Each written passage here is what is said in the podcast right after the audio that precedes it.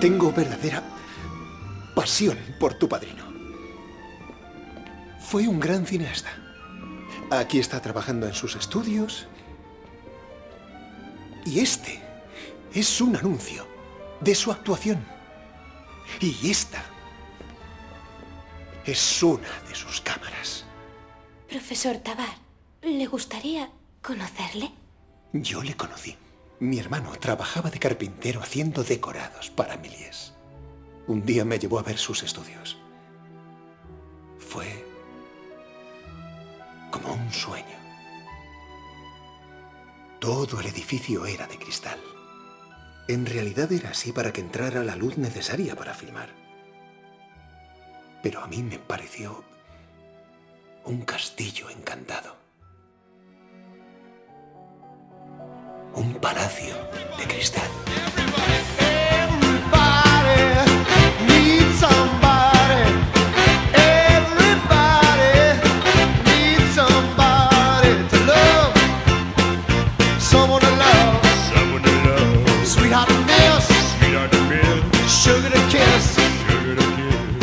De aquí a la luna, el programa sobre el cine y la vida.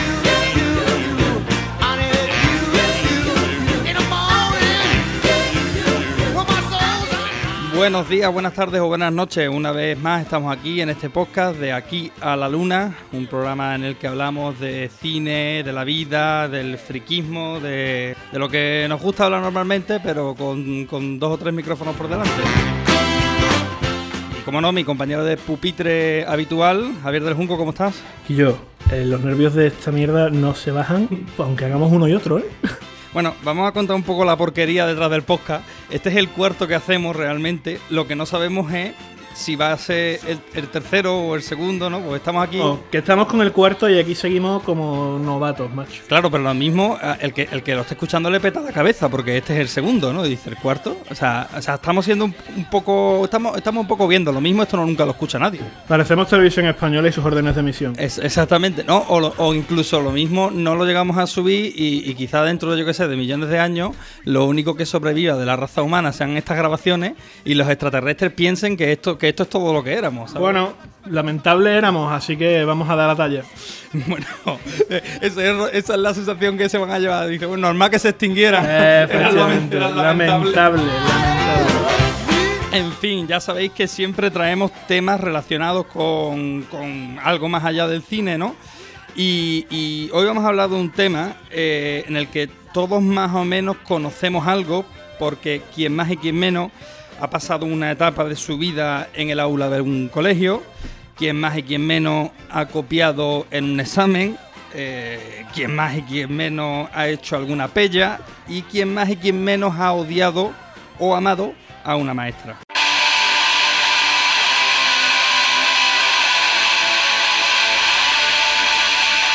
¡Qué alegría! Y vuelvo al cole, ya estoy lista, ya es la hora. Este año soy mayor y ahora soy la profesora. Por fin yo soy la que manda y os tengo que educar.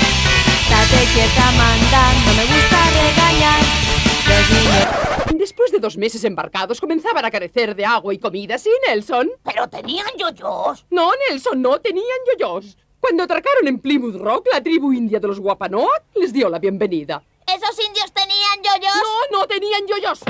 Ya vale. Estoy hasta el moño de tanto ir a hablar de yoyos.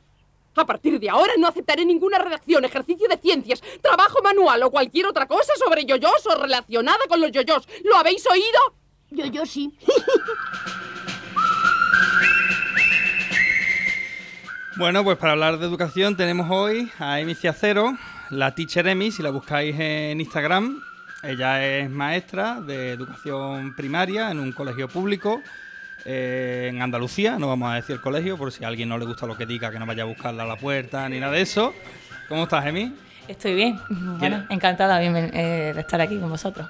¿Quieres añadir algo más al currículum, maestra? Sí, bueno, he de decir que además de maestra de primaria, mi especialidad es educación física, pero ahora mismo ejerzo como tutora de cuarto y la educación física del resto del alumnado. Pues perfecto. Vamos a comer sushi. El sushi Te encanta, ¿no? Me encanta. Por eso yo lo tenía claro, sabía que era lo tuyo. Más de sashimi... Más de maki. Más de maki, ¿no? Yo no entiendo a la gente que dice que no le gusta porque no le gusta el pescado crudo. Coño, cómete el de pepino. O aguacate. O aguacate, vamos, ya hay un sitio, incluso, en casa de unos amigos una vez pedimos uno que había como de secreto ibérico, ya lo hay de todo, ya no hay excusa para esto, que al final es arroz con... El sushi coreano, ¿no? Que es de carne siempre. Ah, sí, yo no lo sabía. ¿El sushi coreano es con carne siempre? O se hace también con carne. Que... Ajá. Pues entonces los del secreto ibérico no lo han inventado. Ya. Al final está todo inventado ya. Como habitualmente solemos tener en este podcast, aparte de tener a Emi, tenemos al perro Buddy y al perro Paco, que en algún momento los podéis escuchar ladrar, llorar o mover sus peludas patas por toda la habitación. Así que nada, en fin, tenemos a la maestra, tenemos al compañero de pupitre, todo el mundo con su folio preparado encima de la mesa, con su boli listo, con su lápiz con la punta sacada... El examen al cine y a la educación de aquí a la luna comienza ya.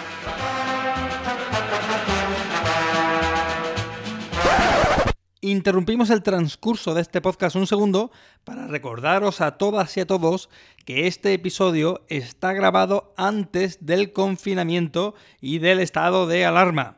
Así que no os sorprendáis cuando hablamos en presente de que estamos comiendo sushi o... de que Emi hace determinadas dinámicas con sus alumnos en clase. Obviamente, y por desgracia, ni los alumnos están en clase y Emi está ejerciendo de profesora desde la distancia. Y me consta que tiene bastante trabajo. Nuestros maestros y maestras siguen estando al pie del cañón para que los alumnos aprendan y que este tiempo no se convierta en un tiempo perdido. Así que aprovecho este paréntesis para reconocer la labor que están haciendo desde la distancia y también el esfuerzo de muchas familias que algunas no tienen los mismos recursos que otras, pero están haciendo lo imposible para que sus niños no se queden atrás.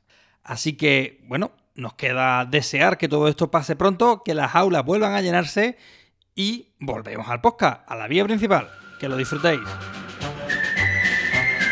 Están ustedes emprendiendo un viaje a la luna. Ajustense sus cascos y modulen el volumen. Esperamos que este podcast les sea de su agrado. Y no olviden que puede haber spoilers. Avisados quedan. Me llamo Oggy Pullman. La semana que viene empiezo quinto. Y como nunca he ido a la escuela de verdad... Estoy total y absolutamente muerto de miedo.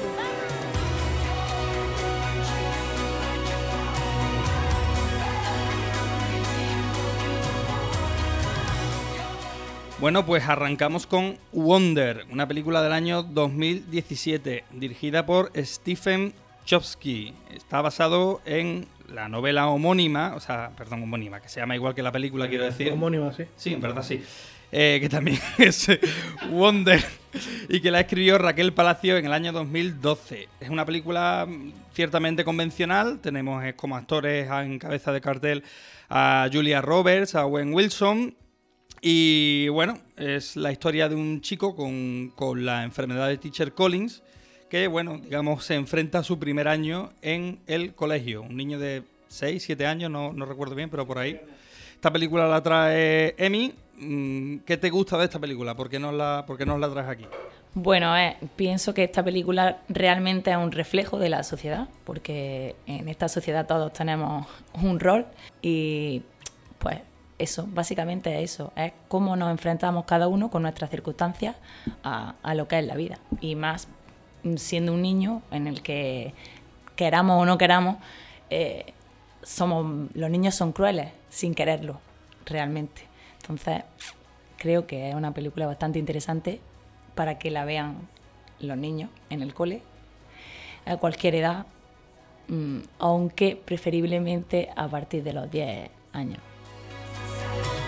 Es cierto que es sorprendente la película porque uno piensa al principio que va a ir del niño y su problema, que ya en sí, la verdad que es un tema bastante potente y podría llenar una película entera. Y te va sorprendiendo cómo a medida que transcurre la historia se van viendo distintos puntos de vista y se le va recordando al chico una y otra vez que no solo él tiene problemas y que el mundo no gira en torno a él, aunque muchas veces se lo parezca, ¿no? Digo, pero claro, el problema es que es un poco, yo qué sé cómo decirlo, un poco sentimentaloide americana la película, ¿no? Y es una pena porque creo que la intención está ahí, el tema es interesantísimo, el enfoque es interesantísimo, pero hay demasiada ligereza en las cuestiones. O sea, es como si los problemas no fueran problemas realmente y todo se resolviese con una sonrisa y una buena intención. Y digo yo, puestos a hablar de estas cuestiones se podría haber, en fin, reflejado un poquito mejor, ¿no? ¿Qué me decís? A mí es una película que me gusta. Efectivamente, claro, cuando te pones a verla, pues crees que va de un niño con una enfermedad muy concreta y con sus problemas. Pero claro, el hecho de que la película en algún momento se vuelva coral le da un poco de tridimensionalidad a todo este asunto, ¿no?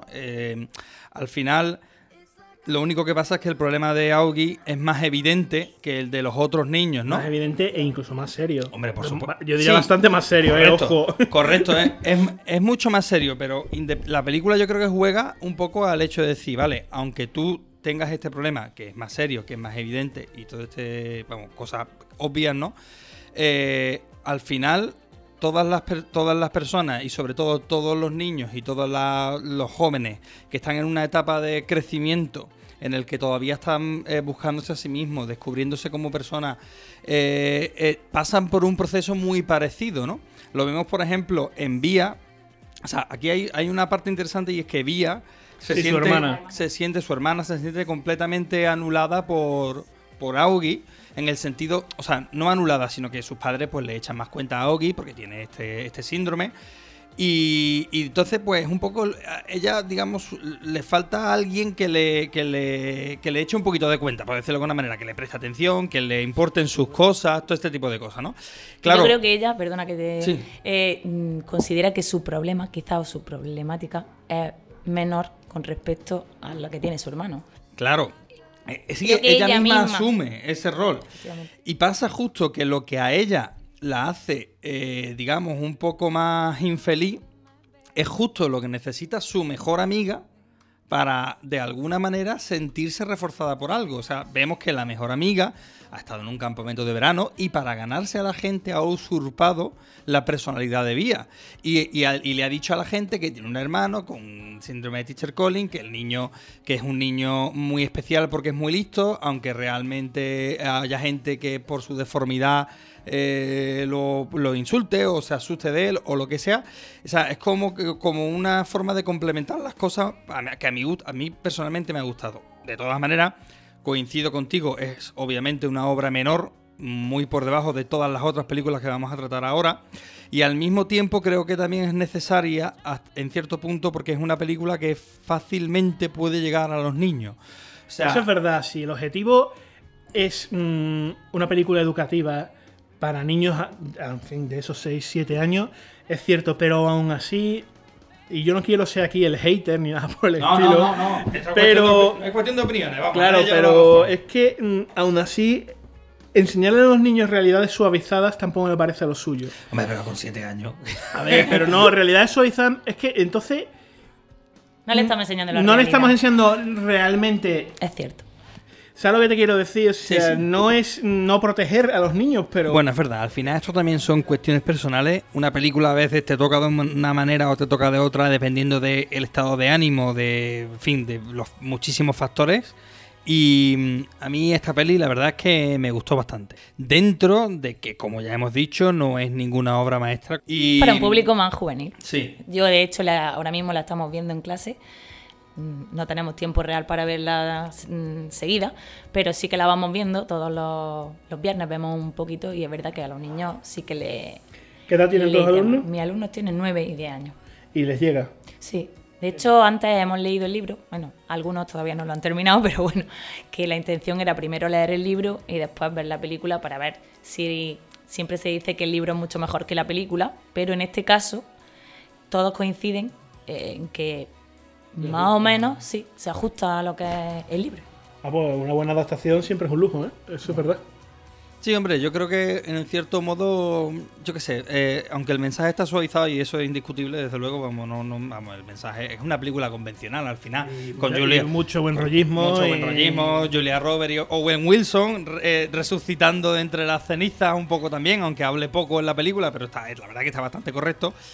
Pero bueno, no sé, yo quiero pensar que si en algún momento un niño de 7 años va a pasar, o de 8 o de 9, va a pasar a sentirse frustrado y viendo esta película se da cuenta de que todo el mundo tenemos problemas, pues mira, yo con eso de momento voy tirando. Y luego ya, pues a lo mejor el año que viene pueden ver otra que les diga, no, escúchame, que las cosas son un poquito más duras, ¿no? No sé, en fin, yo qué sé. Hay tiempo siempre. Hay tiempo, desde luego que sí. Y mejor empezar por esto que empezar por la vaca Lola. De hecho, bueno, nos puedes contar tú como profesora cuando te encuentras con algún tipo de niño con alguna particularidad, algún problema especial. ¿Cuál es tu experiencia? ¿Es muy distinta? ¿Es muy duro? En fin. A ver. He tenido, yo llevo ahora mismo, este es mi 13º año como docente, y es verdad que te encuentras pues de todo. Pero claro, es lo que decía antes, también hay niños que, no quiero decir la palabra, pero es... Sí, ya, la palabra que tú no quieres decir es normal, pero que eso no significa pues que esos niños, claro que... Que en realidad tienen también su problemática. Hay muchos casos en los que dices, ¿seré capaz de ayudarle? ¿Qué puedo hacer por este niño? ¿O qué puedo hacer por esta niña? Es un poco difícil.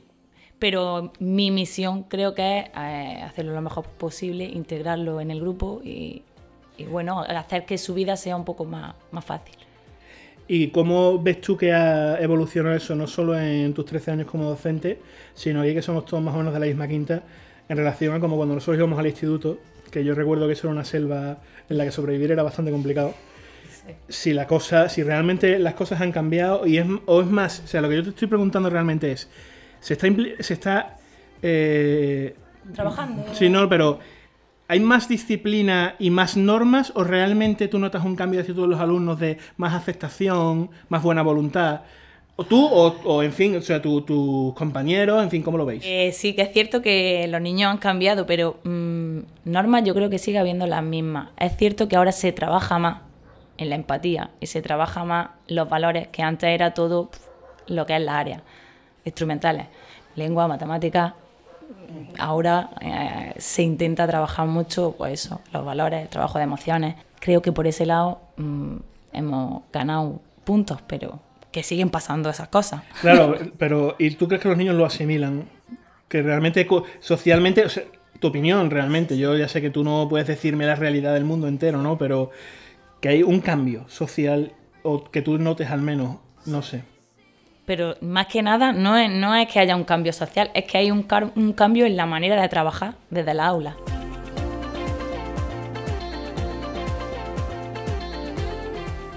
A ver, yo recuerdo, por ejemplo, lo que pasa que eso ya creo que era la ESO, que teníamos una asignatura, no una alternativa a la religión, no, teníamos una ética. Sí. O sea, se trabajaba. Lo que pasa que siempre, mi experiencia fue un poco como de asignatura sin importancia casi. Una María. Sí, ¿una qué? Una María. ¿Una María? Una María son las asignaturas que... pasas de ellas normalmente. Bueno, pues era una, no se le da importancia. Era una María total, vamos, nos ponían allí. Había veces que tratábamos temas importantes y sobre todo cuando ha habido un conflicto en clase, pues se llevaba ética y se trataba, oye, porque fulanito se enfadó, porque no sé qué, porque no sé cuánto. Pero claro, no sé realmente hasta qué punto eso de verdad era... Pero tú ten en cuenta que eso tú ya lo estabas, tenías esa asignatura una vez que llegaba al instituto.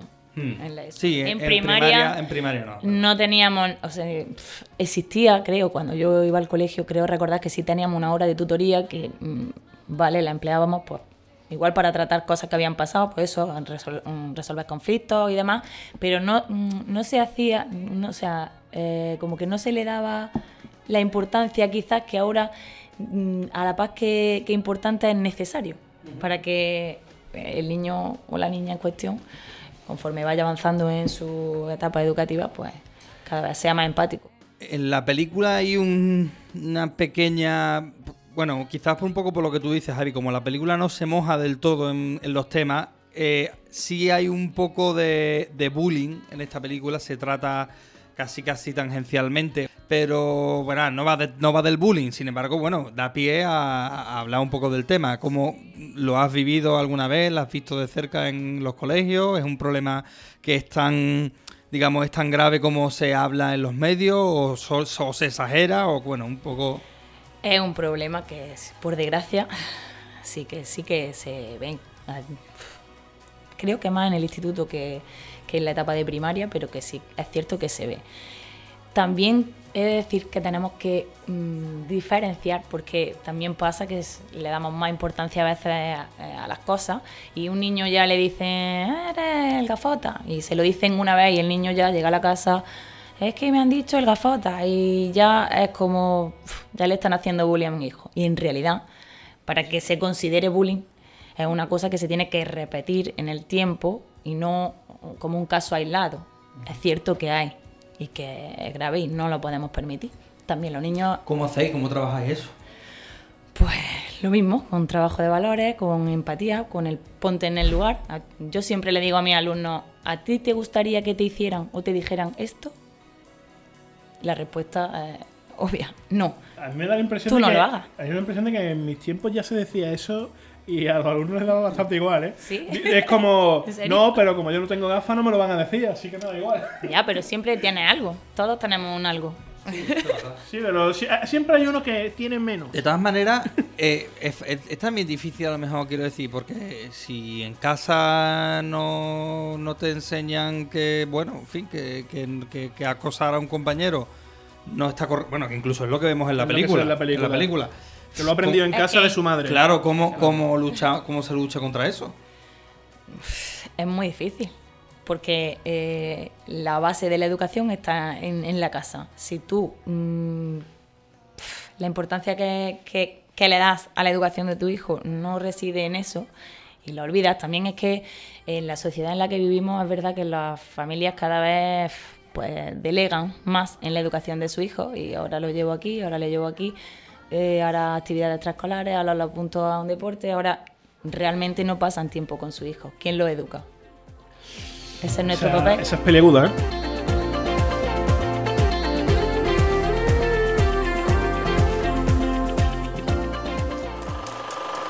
He ordenado que los reúnan porque Max Sanz acaba de ser víctima de un cobarde atentado. Según nuestro principio de acción-reacción, su autor será severamente castigado. Por lo tanto, si dentro de 3 segundos no sale el culpable, uno tras otro irán pasando por el calabozo durante 6 horas. Y seguiremos así hasta que el culpable confiese o sea denunciado. ¿Entendido?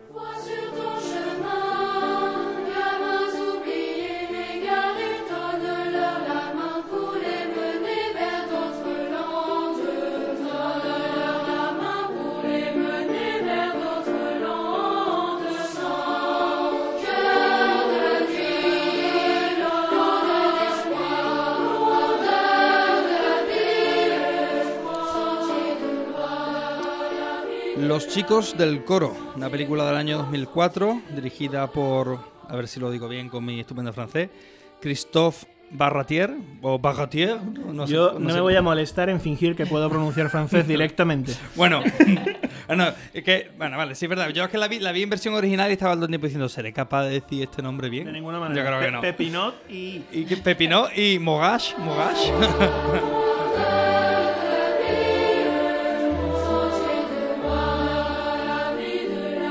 El protagonista es Gerard Junot, que interpreta a Clément Mathieu, que es el vigilante, de un nuevo vigilante que digamos como una especie de cuidador que llega a un internado de niños problemáticos, y cuando llega a este internado se encuentra que la forma de educar que hay en este internado choca frontalmente con su propia forma de entender la educación y de tratar con los niños, ¿no?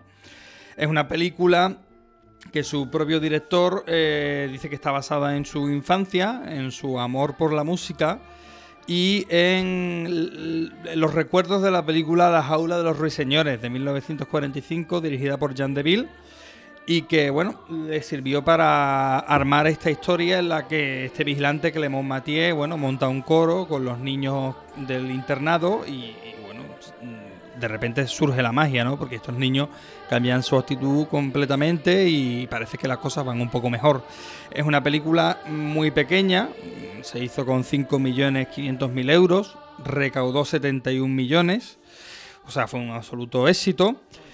Y es una película que voy a decir dos cositas. Una es que me gusta mucho porque me parece una película bellísima, aunque visualmente sea una película feísima. Tenemos un internado muy feo, unos maestros más bien bastante, yo creo que bastante feos, bastante amargados, bastante grises.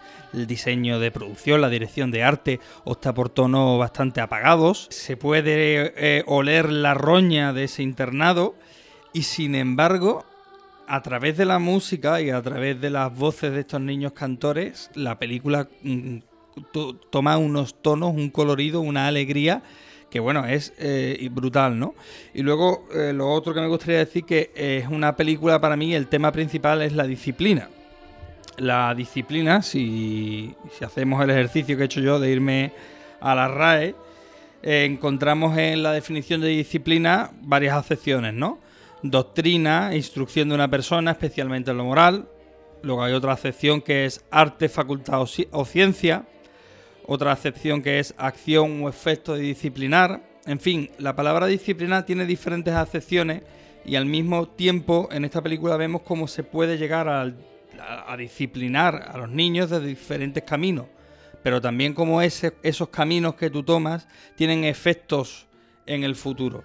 Entonces, los métodos de Clément Mathieu son el arte y la música y la motivación a través de este tipo de dinámicas. Y sin embargo, la forma de disciplinar del señor Rasham, del director, pues es el castigo físico, la tortura psicológica, en fin, como decía al principio, ¿no? Métodos totalmente contrapuestos, ¿no? Entonces, me parece guay porque eso, creo que es un ejercicio de desengranar todo lo que significa disciplinar a un niño, cómo lo puedes hacer y luego cómo va a afectar eso en el futuro, al futuro del niño, ¿no?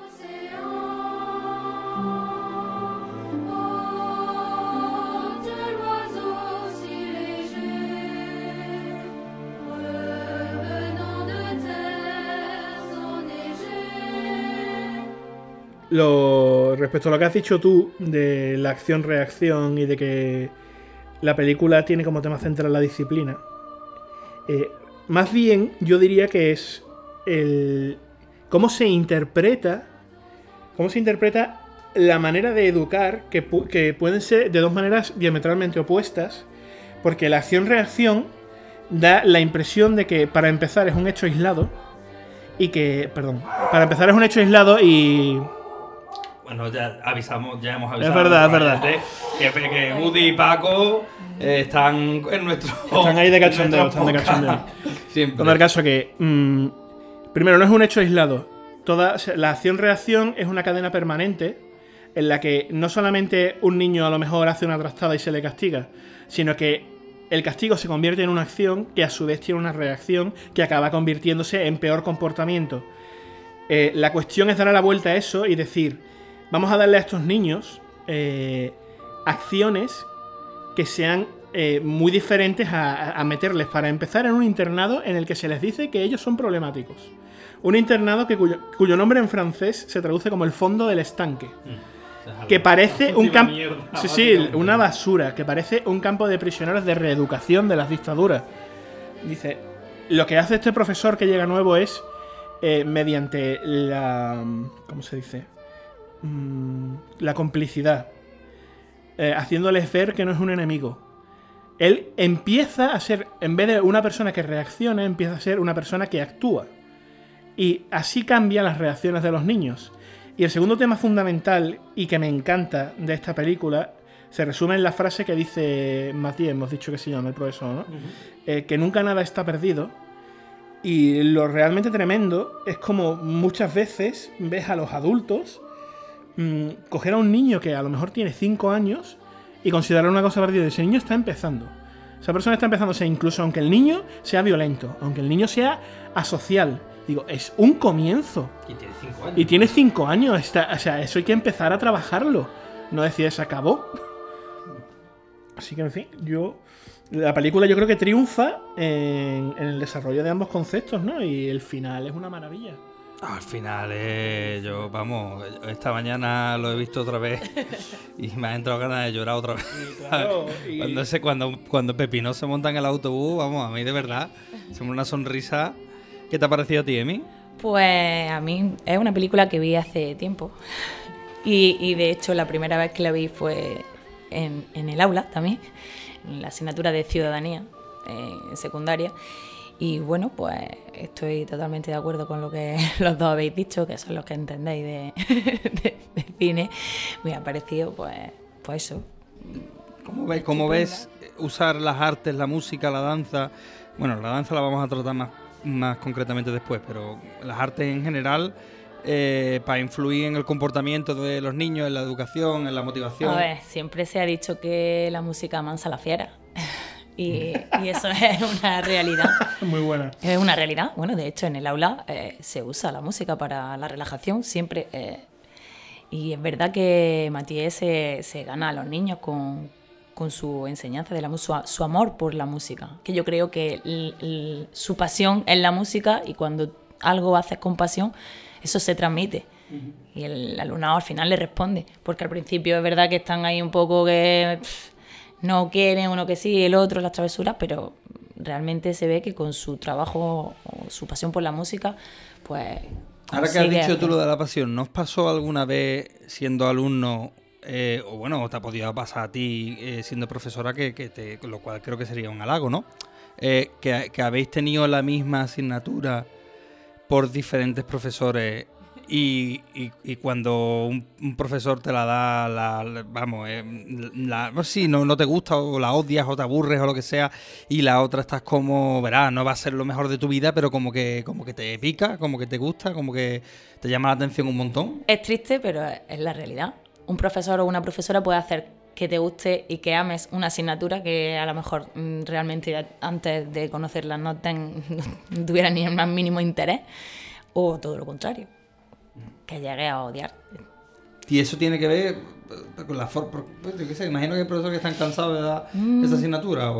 Es que yo siempre he pensado que si no tienes pasión con lo que haces, dedícate a otra cosa. Uh-huh. Es la realidad. Entonces... ¿Y por qué tienen fama la educación en España y los profesores de estar tan... deprimidos y tan consumidos y que parece que la vocación está perdida, pero no a lo mejor de base, sino que en pocos años de enseñanza y se acabó la enseñanza, las ganas de enseñar las he perdido? Como que el sistema le roba su ilusión, ¿no?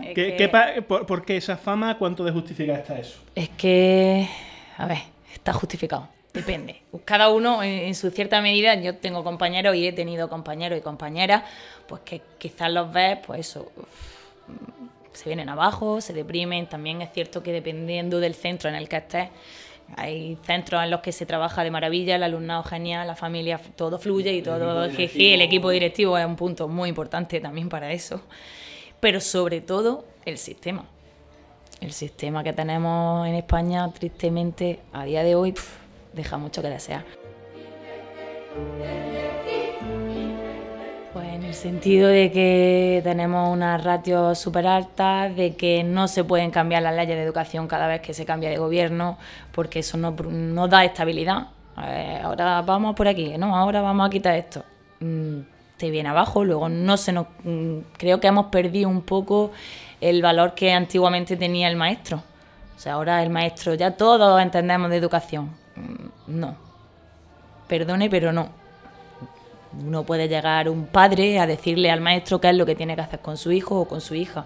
Y eso a día de hoy lo vivimos día sí, día no. Se ha pasado del extremo, ¿no? Antes era como que si el maestro lo dice, va a misa y ahora es justo lo contrario, ¿no? Todo lo que hace el maestro es cuestionable. Entonces, eso es cierto que te mina, porque si no tienes la suerte de tocar con familia que de verdad...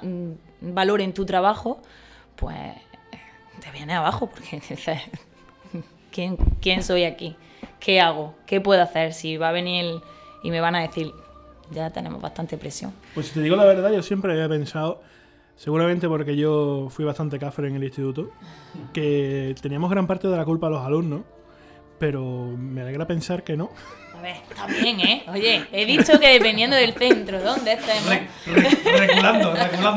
He dicho que dependiendo del centro donde estemos, y sí, es cierto, hay centros de difícil desempeño que se llaman, o centros de educación compensatoria, donde sí que es cierto que el alumnado... Tú vas a creer, mi instituto era bastante normal, lo que pasa es que éramos un poco bestias. Sí. Pero, o sea, no era ni una zona problemática, ni un instituto problemático, pero...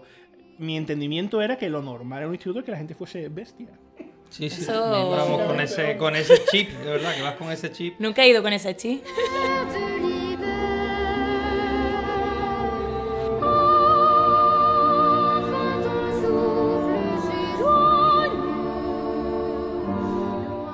Cuando tienes un niño con conflicto, ¿cuál es la forma de tratar a estos niños, no? Evidentemente, el niño hay que intentar motivarlo de alguna manera. La motivación y la emoción es lo que hace que el niño cambie su actitud. Pues hay que interesarse un poco por cuál es su problemática, porque igual el niño siempre, últimamente he escuchado varias veces que cuando un niño da problemas es porque realmente tiene un problema. Y en la mayoría de los casos eso ocurre. El niño disruptivo en el aula tiene algo detrás. Entonces pues hay que intentar eso, acercarse al alumnado, ver cuál es su problemática, intentar ayudarlo en la medida de lo posible y por supuesto integrarlo en el grupo, no excluirlo. Que además, era una de las... Antes, por lo menos en mi época, te portabas mal hasta el punto de molestar y te echaban de clase, te mandaban a la clase de los pequeños, sí, o de los mayores. Pero bueno, eso se ve. Yo creo, ¿no?, que el que es el niño o la niña que da problemas, porque ahí también está el que quiere llamar la atención y no sabe cómo, y en realidad pues es que eso es una falta de cariño en su casa o en donde sea, o no se siente aceptado y lo que quiere es llamar la atención. Yo me acuerdo cuando iba al instituto teníamos un profesor muy concretamente, creo que se llama Manuel Ojeda, que me encantaba cómo manejaba esa situación. Matemáticas, ¿no? Matemáticas, efectivamente. Y a lo mismo tú conoces su procedimiento famoso, que era tu compañero, sentado en la tuya, empezaba a decir: Junco, dile a Pedro que os vais a ir. Pedro, dile a Junco que os estáis yendo. Junco, os habéis ido. Y en ese momento sabías que tenías que irte de la clase para dejar de dar por culo. sin dejar de escribir la pizarra, él iba comentándolo: Junco, os vais a ir. Ojeda, de hecho, este profesor fue de los que, digamos, hizo que a mucha gente las matemáticas en bachillerato, que es cuando yo lo tuve, de alguna manera, hombre, sin ser la cosa más guapa de su vida, les resultará por lo menos interesante. Efectivamente, que es de las peores asignaturas. Es de las asignaturas más complicadas, efectivamente. A mí se me atragantaron infinito, pero desde luego no fue su culpa, era un buen profesor. A mí me pasó igual, a mí me gustaban las matemáticas. Y fue un profesor el que te quitó el que me quitó un poco las ganas de... Sí, sí. Hizo la asignatura para nada atractiva. A mí me pasó eso con historia. Repetí segundo de bachillerato y el primer segundo que hice, que siempre me había gustado la historia, fue como, madre mía, era historia de España. Y además historia reciente de España, que es bastante convulsa y bastante interesante si te gusta la historia. Y yo recuerdo que ese año estaba amargado. Y luego al año siguiente me tocó otro profesor y fue una maravilla. Fue como ver una película cada día que había historia, Era súper entretenido. La historia, es verdad. Sí, ¿no? Es que es la típica asignatura que depende, que es muy fácil, que dependiendo de... Pero bueno, sí. Vamos con la siguiente.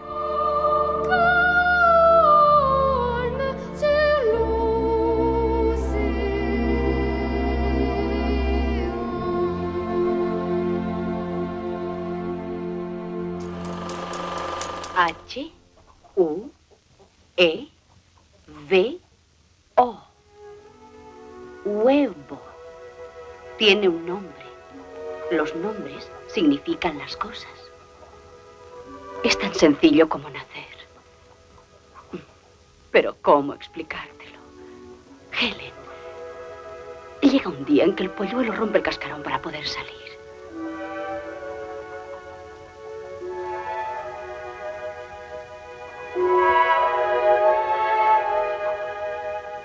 también saldrás.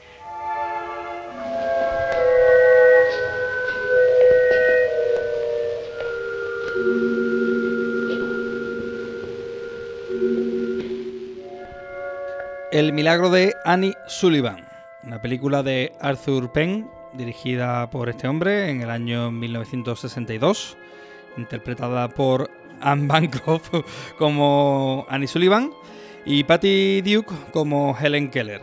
Es un poco la historia de una niña que con pocos meses de edad se queda sorda, ciega y bueno, crece sin prácticamente tener comunicación con nadie, cuando sus padres, digamos, ya están un poco desesperados porque la niña obviamente ha crecido, por decirlo de alguna manera, como una especie de salvaje o como una especie de mascota dentro de la casa.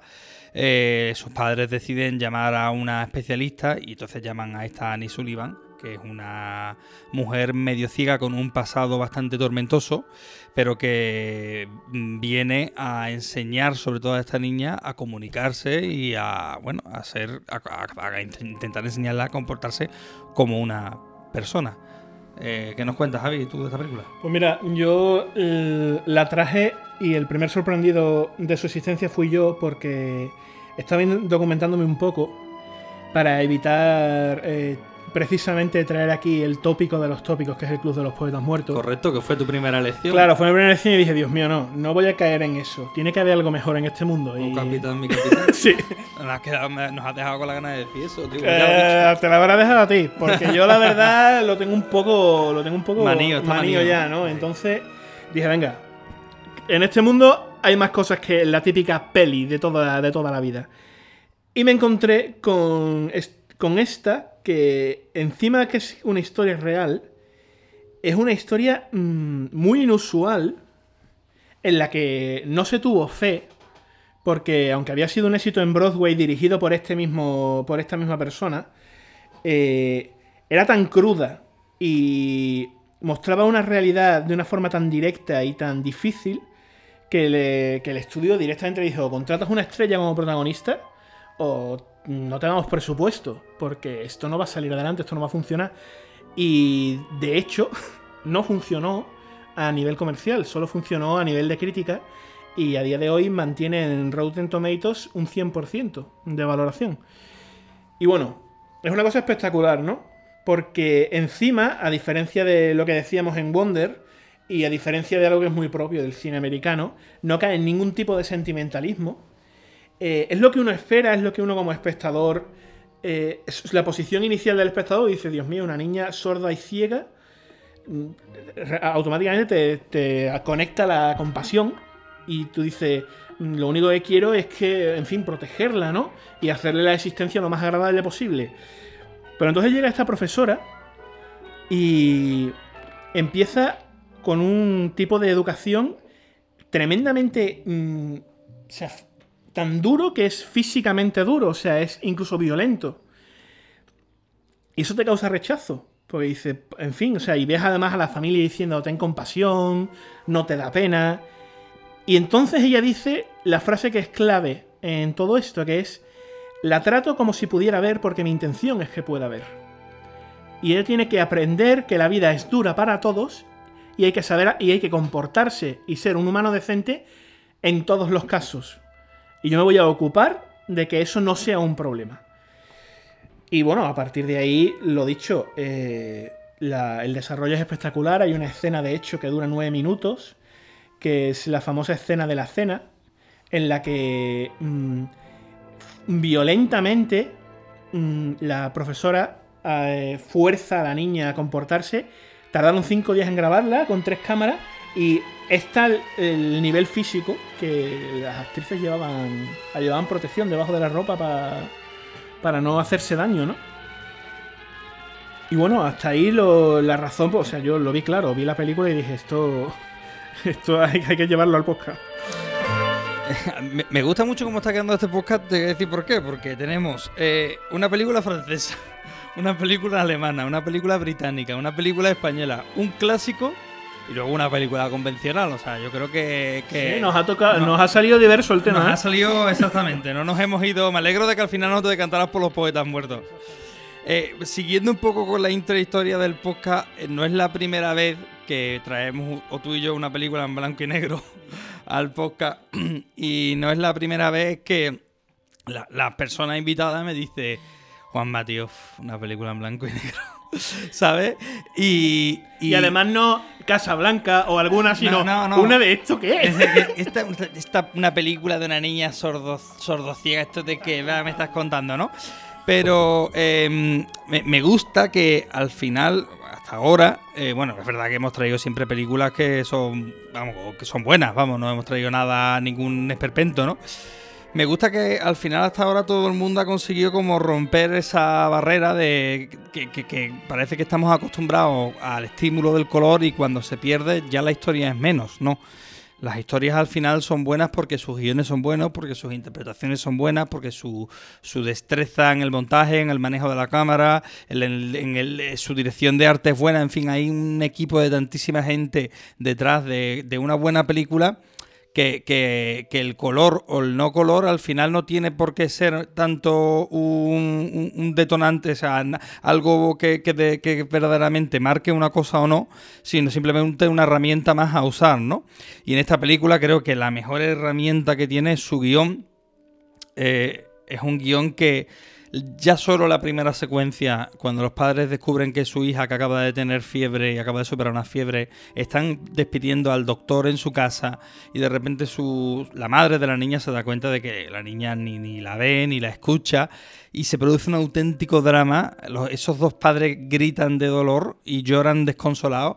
Esa película ya hace que, o sea, esa escena ya hace que como que te acomodes en el asiento y digas, hostia, esto va a ser, esto aquí va a haber algo importante, claro, detrás, ¿no? Sin concesiones. Exactamente, desde el principio te pone la piel de punta. Y luego ya vamos viendo una serie de secuencias que no paran de darte información. Te presentan a Annie Sullivan en ese tren, ya aprendes que hay una historia detrás, un trauma detrás con su hermano. Ves a esa niña cómo ha crecido, cómo se ha convertido en una especie de... No parece algunas veces ni una persona porque anda incluso como un mono en algunos momentos.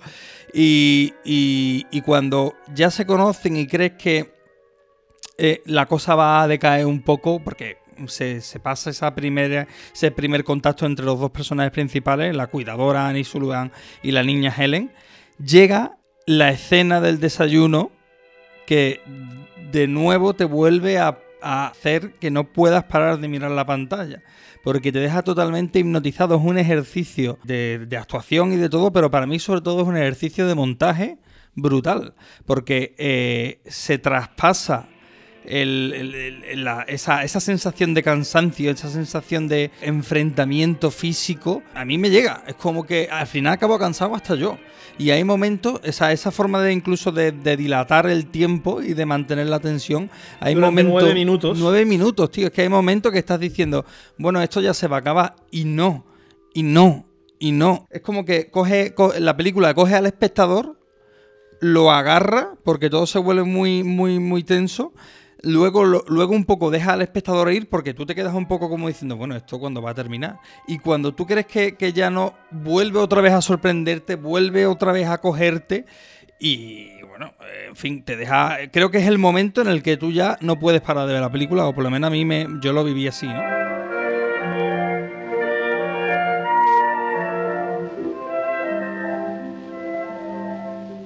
Yo tengo que decir que me ha sorprendido y que es verdad que cuando Juanma me dijo esta película en blanco y negro y nada, pues es cierto que engancha, que es lo que decía Juanma, que parece que cuando ya y otra vez cae y ese agotamiento que te transmite tú, o sea, te hace ponerte en el lugar de esa persona que le da igual y que lo que quiere es que quizás...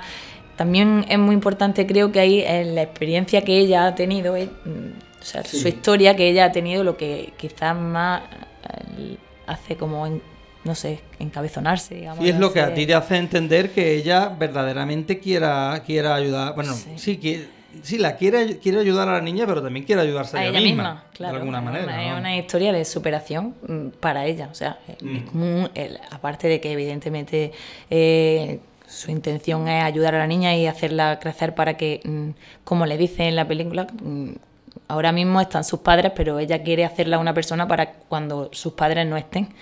Entonces, aparte de eso, yo creo que refleja un poco el reto personal que ella lleva consigo.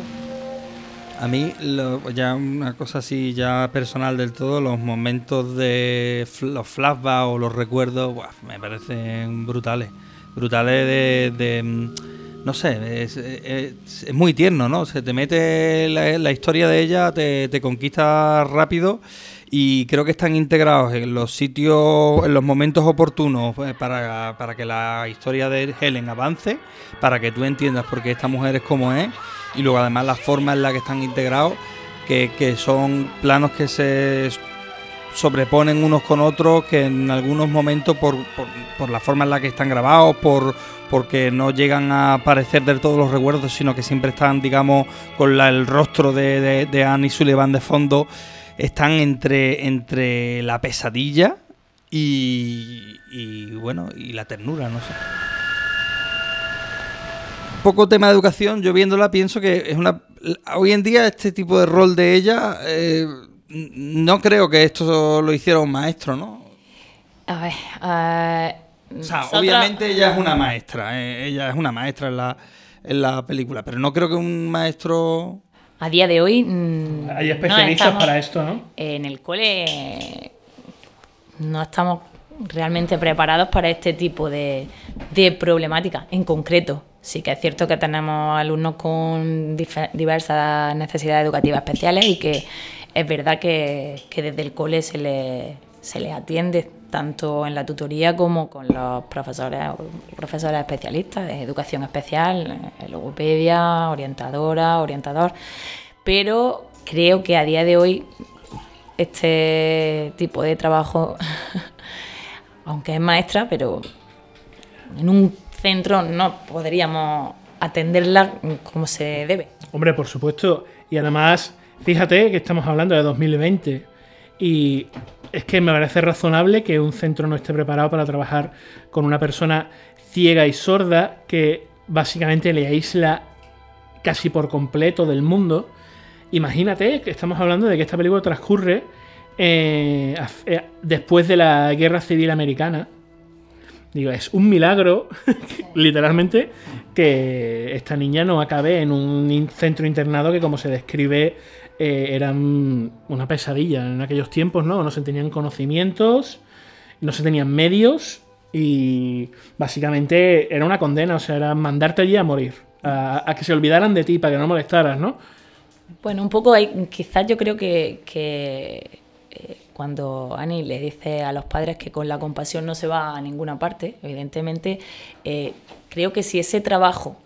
El trabajo que hace Annie Sullivan cuando Helen tiene, no sé cuántos años, 8, 9... Sí, supuestamente 10, 7 años. La actriz era un poco mayor ya, pero 7. Pues si ese trabajo se hubiese... O sea, el trabajo que Annie hace con ella, con esa edad, creo que si ese trabajo lo hubiesen hecho desde el principio, cuando es como le dice, un bebé, un simple bebé, si tú no le hablas, no lo estimulas, el bebé... no aprende. Claro. No puedes con la compasión que los padres, evidentemente, es cierto que con la problemática que la niña presenta, pues es como, ay, pobre, pero es que realmente no le han estado ayudando durante 7 años. Pero es una compasión que también está fundamentada en una impotencia porque estas personas no tienen las herramientas, ¿no? En el momento que encuentran a alguien que pueda ayudar a su hija, pues los dos... dicen, ponen de su parte, pero... Contextualizado también, además, como tú dices, después de la Guerra Civil Americana, en el bando de los perdedores. En el bando de los perdedores. Que eran los que defendían la esclavitud. O sea, un tipo de perfil de persona que raramente va a creer... Que además es un militar, que le llaman... El capitán. Que en su casa le llaman el capitán. O sea, realmente es raro que este tipo de persona vaya a creer en estos métodos, ¿no? no, o se vaya a molestar lo más mínimo, es lo que uno se esperaría. Que dice, este militar sureño manda a la hija a un internado y no quiere saber nada, y encontramos a un hombre... Pero es verdad que él la ama. Claro. Y eso está desde el principio, el amor de los padres por la niña está desde la primera secuencia, con ese grito, ¿no? Yo me iba sobre todo a la pregunta de que si a día de hoy estamos preparados. Creo que si el niño o la niña se estimula con tiempo, pues igual sí que llega al colegio y tenemos medios, pero así, tal cual. Como dice Annie Sullivan, ¿no? Que si la niña hubiese quedado atrapada bajo unos escombros, todo el mundo correría a salvarla, pero se tiene ese ímpetu, pero esa misma energía, si la inviertes en paciencia, dice, el pueblo entero, ¿cuánta gente podría salvarse si en vez de ímpetu tuviéramos paciencia, no? Obviamente no vais a encontraros ya lo estamos hablando, ¿no? A una niña o a un niño con problemas de este tipo, digamos. Pero que no se ha tratado de más desde la infancia, ¿no? Desde el principio. Tenerlo sí que hay, pero claro, evidentemente no tienen llegan hacia el centro. O tienen una persona al lado, ¿no? Yo tengo una amiga que, por ejemplo, está en un centro con una sordomuda, me parece que es, y está en el aula, está con ella, o sea, están todos los niños y ella está también con la chica, pues enseñándole un poco lo que la maestra va diciendo, pues ella se lo cuenta y tal. Pero más allá de este más evidente, que a lo mejor puede ser que se vea menos, sí que estáis teniendo ahora cada vez más, ¿no? Niños que vienen ya con una etiqueta relacionada con algún tipo de carencia o de enfermedad o de síndrome o de lo que sea, no sé cómo llamarlo, de manera políticamente correcta, ¿no?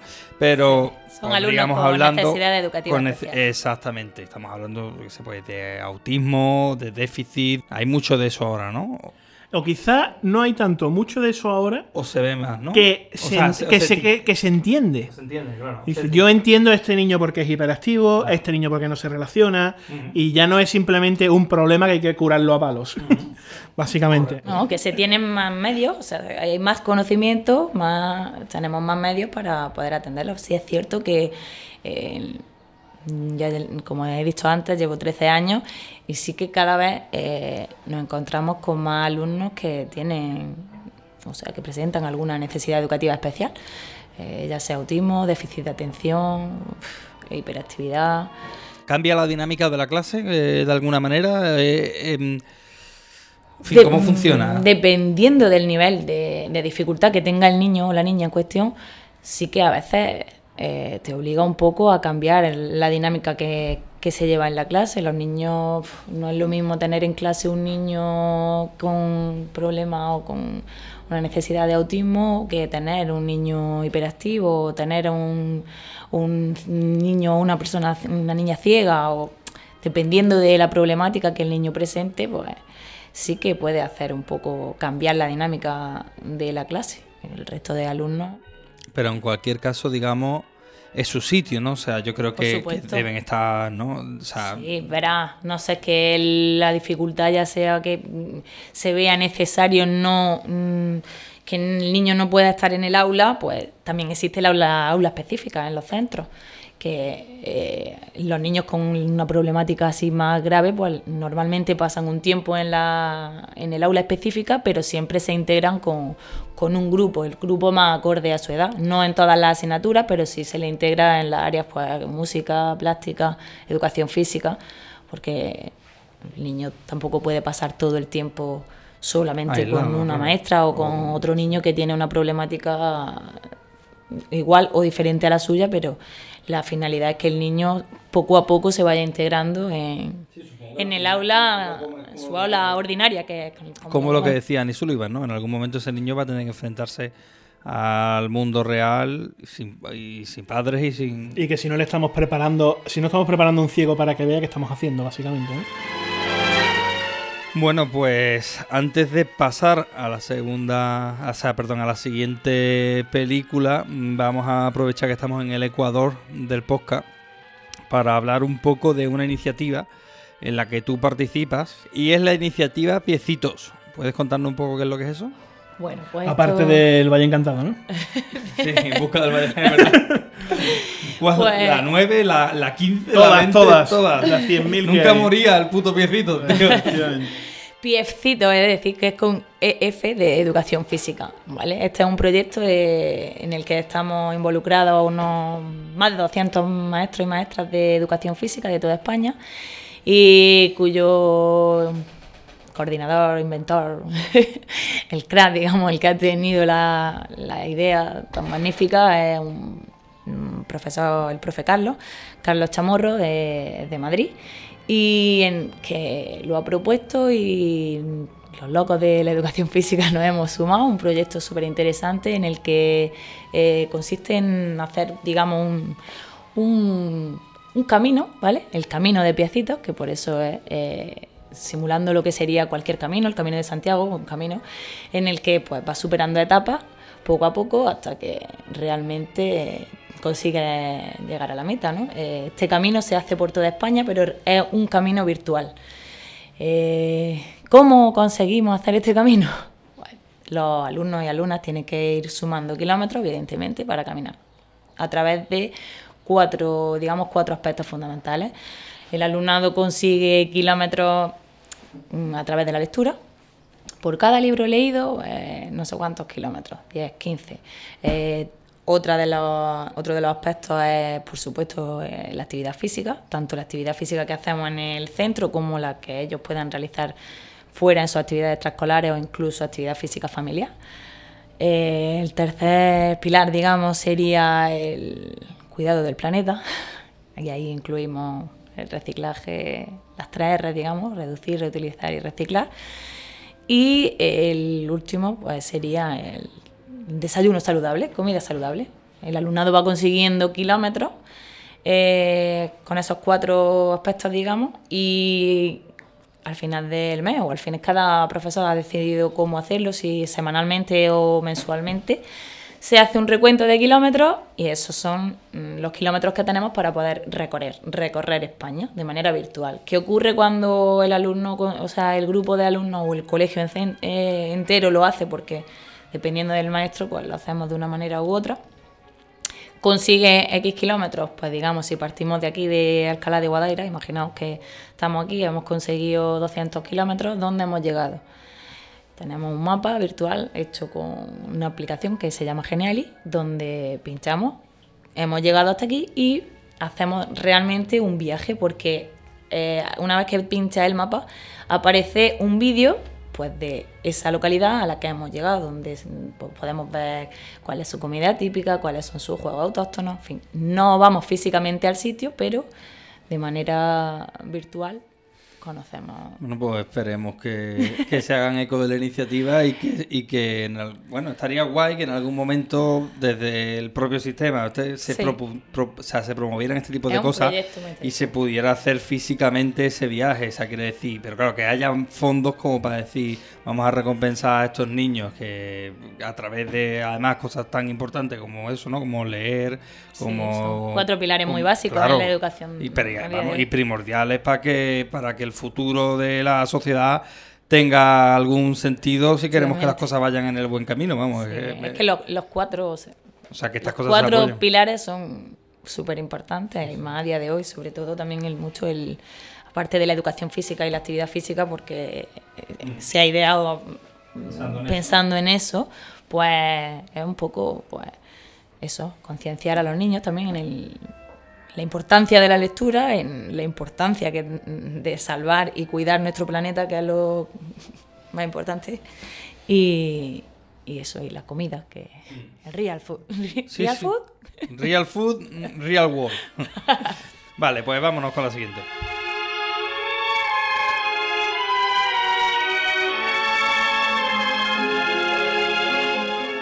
¿Te gusta el programa? ¿Quieres opinar sobre alguna película? ¿Tienes alguna recomendación? No lo dudes, déjanos un comentario. El podcast lo hacemos entre todos. ¿Qué tiene de malo? ¿Qué tiene de malo? Es algo normal. Algo normal. Yo iba a clases de ballet. ¿Lo ves? Sí, para tu abuela. Para niñas, no para chicos, Billy. Los chicos juegan al fútbol o boxean o luchan. Pero, joder, no hacen ballet.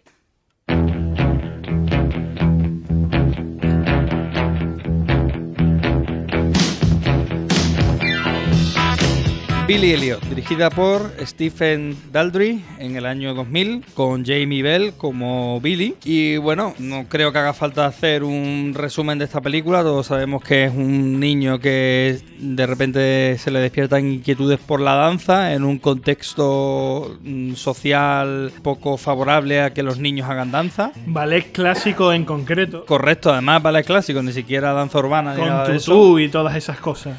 Y bueno, vamos, una película hiper conocida que tiene musical en todas las grandes ciudades de este mundo. Lo recomiendo.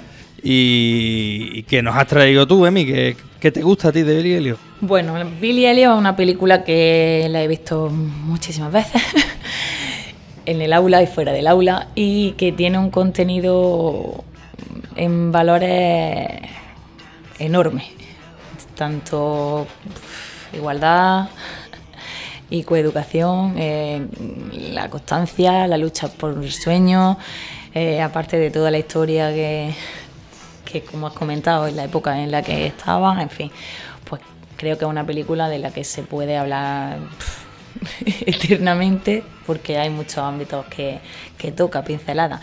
Yo la he elegido en concreto porque el año pasado hice un proyecto, estuve trabajando en un proyecto de Billy Elliot y cómo romper con los estereotipos de género a través de la educación física y la danza, y creo que es muy interesante, o sea, que refleja totalmente eso que se intenta conseguir.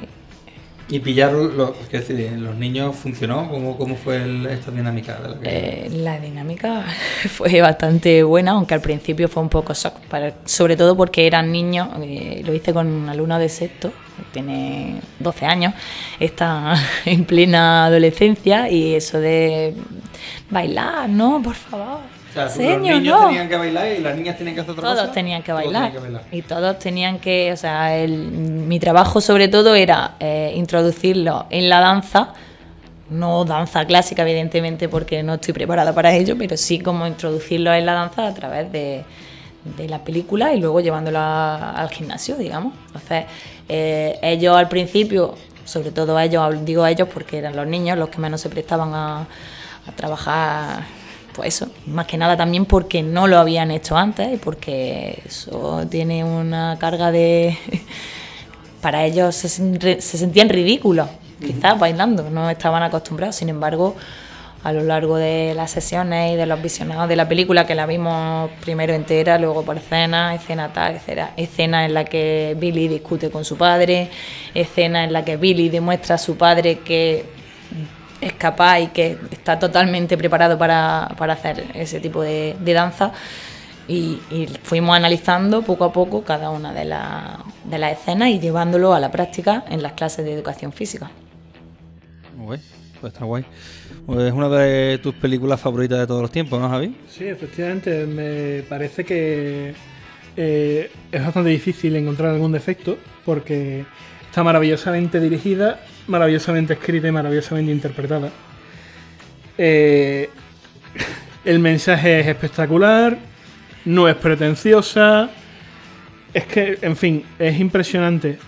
Y realmente es una experiencia en sí muy educativa, porque si me pongo a pensarlo, la primera vez que ves la película, te encuentras con un ambiente deprimido de un pueblo de Inglaterra de mineros que está en huelga además, y una familia de personas que no destacan en absolutamente nada salvo en todo lo malo que les está ocurriendo, y la primera reacción es: ¿y a mí qué me importa?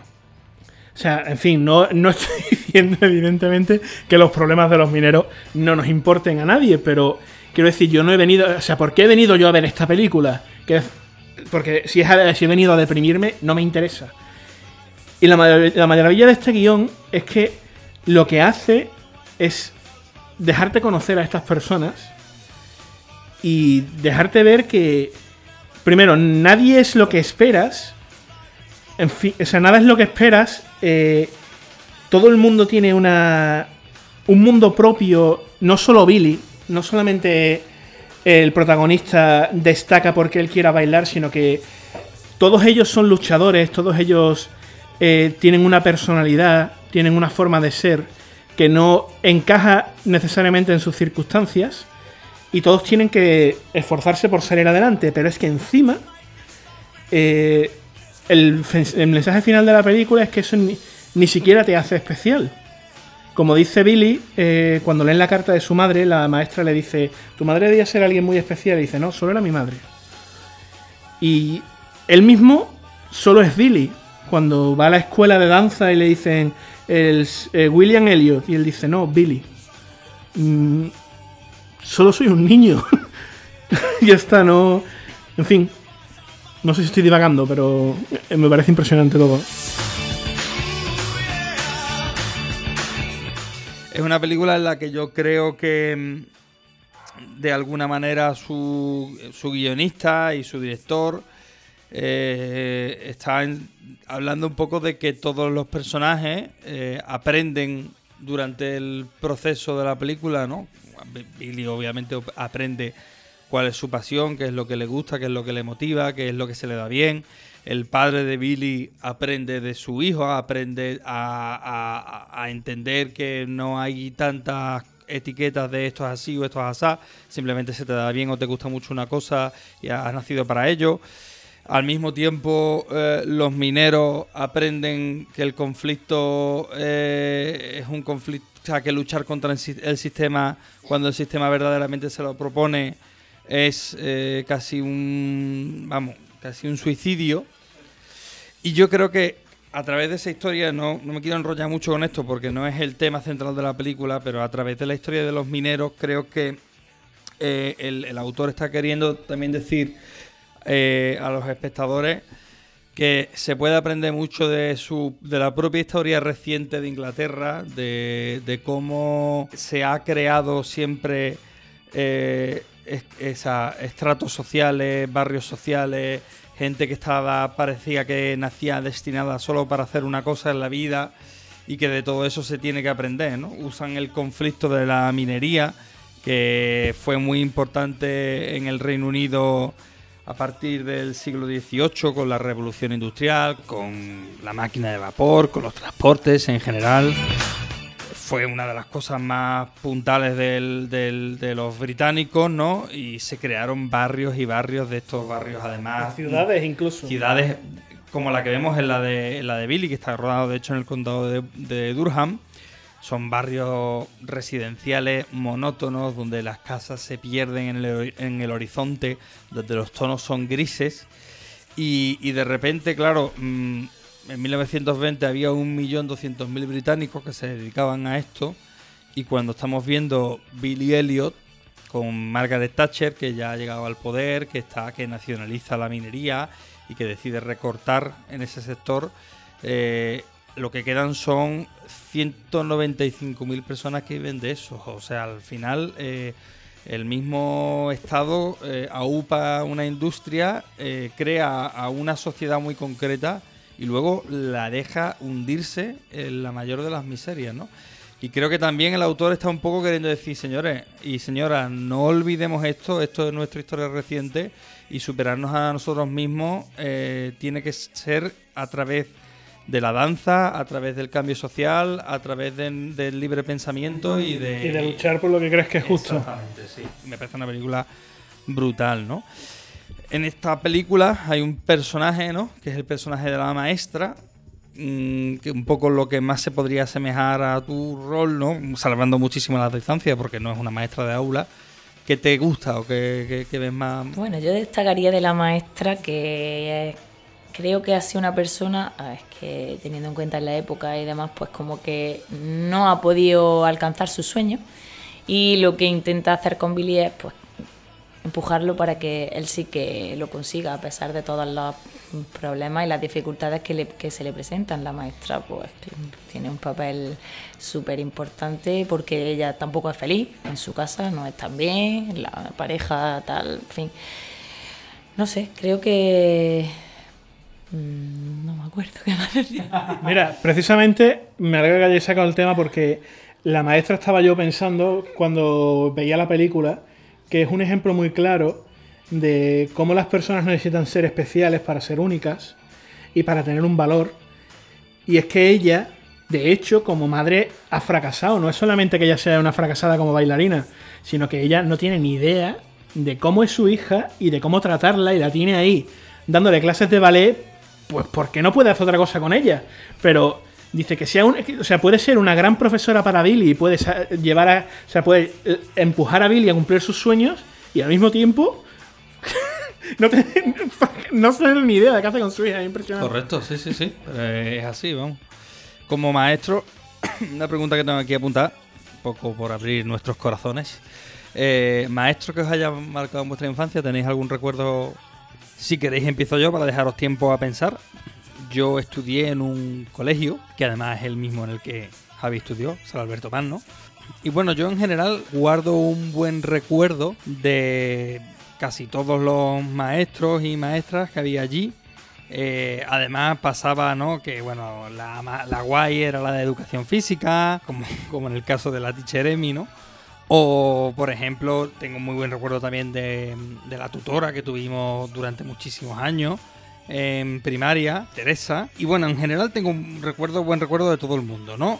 Quiero poner el foco concretamente en un maestro que pasó un poco desapercibido seguramente para muchos niños que pasaron por aquel colegio, y que era un hombre que estaba más bien encargado de las tareas de bibliotecario, de la papelería. Don Luis. Correcto, Don Luis.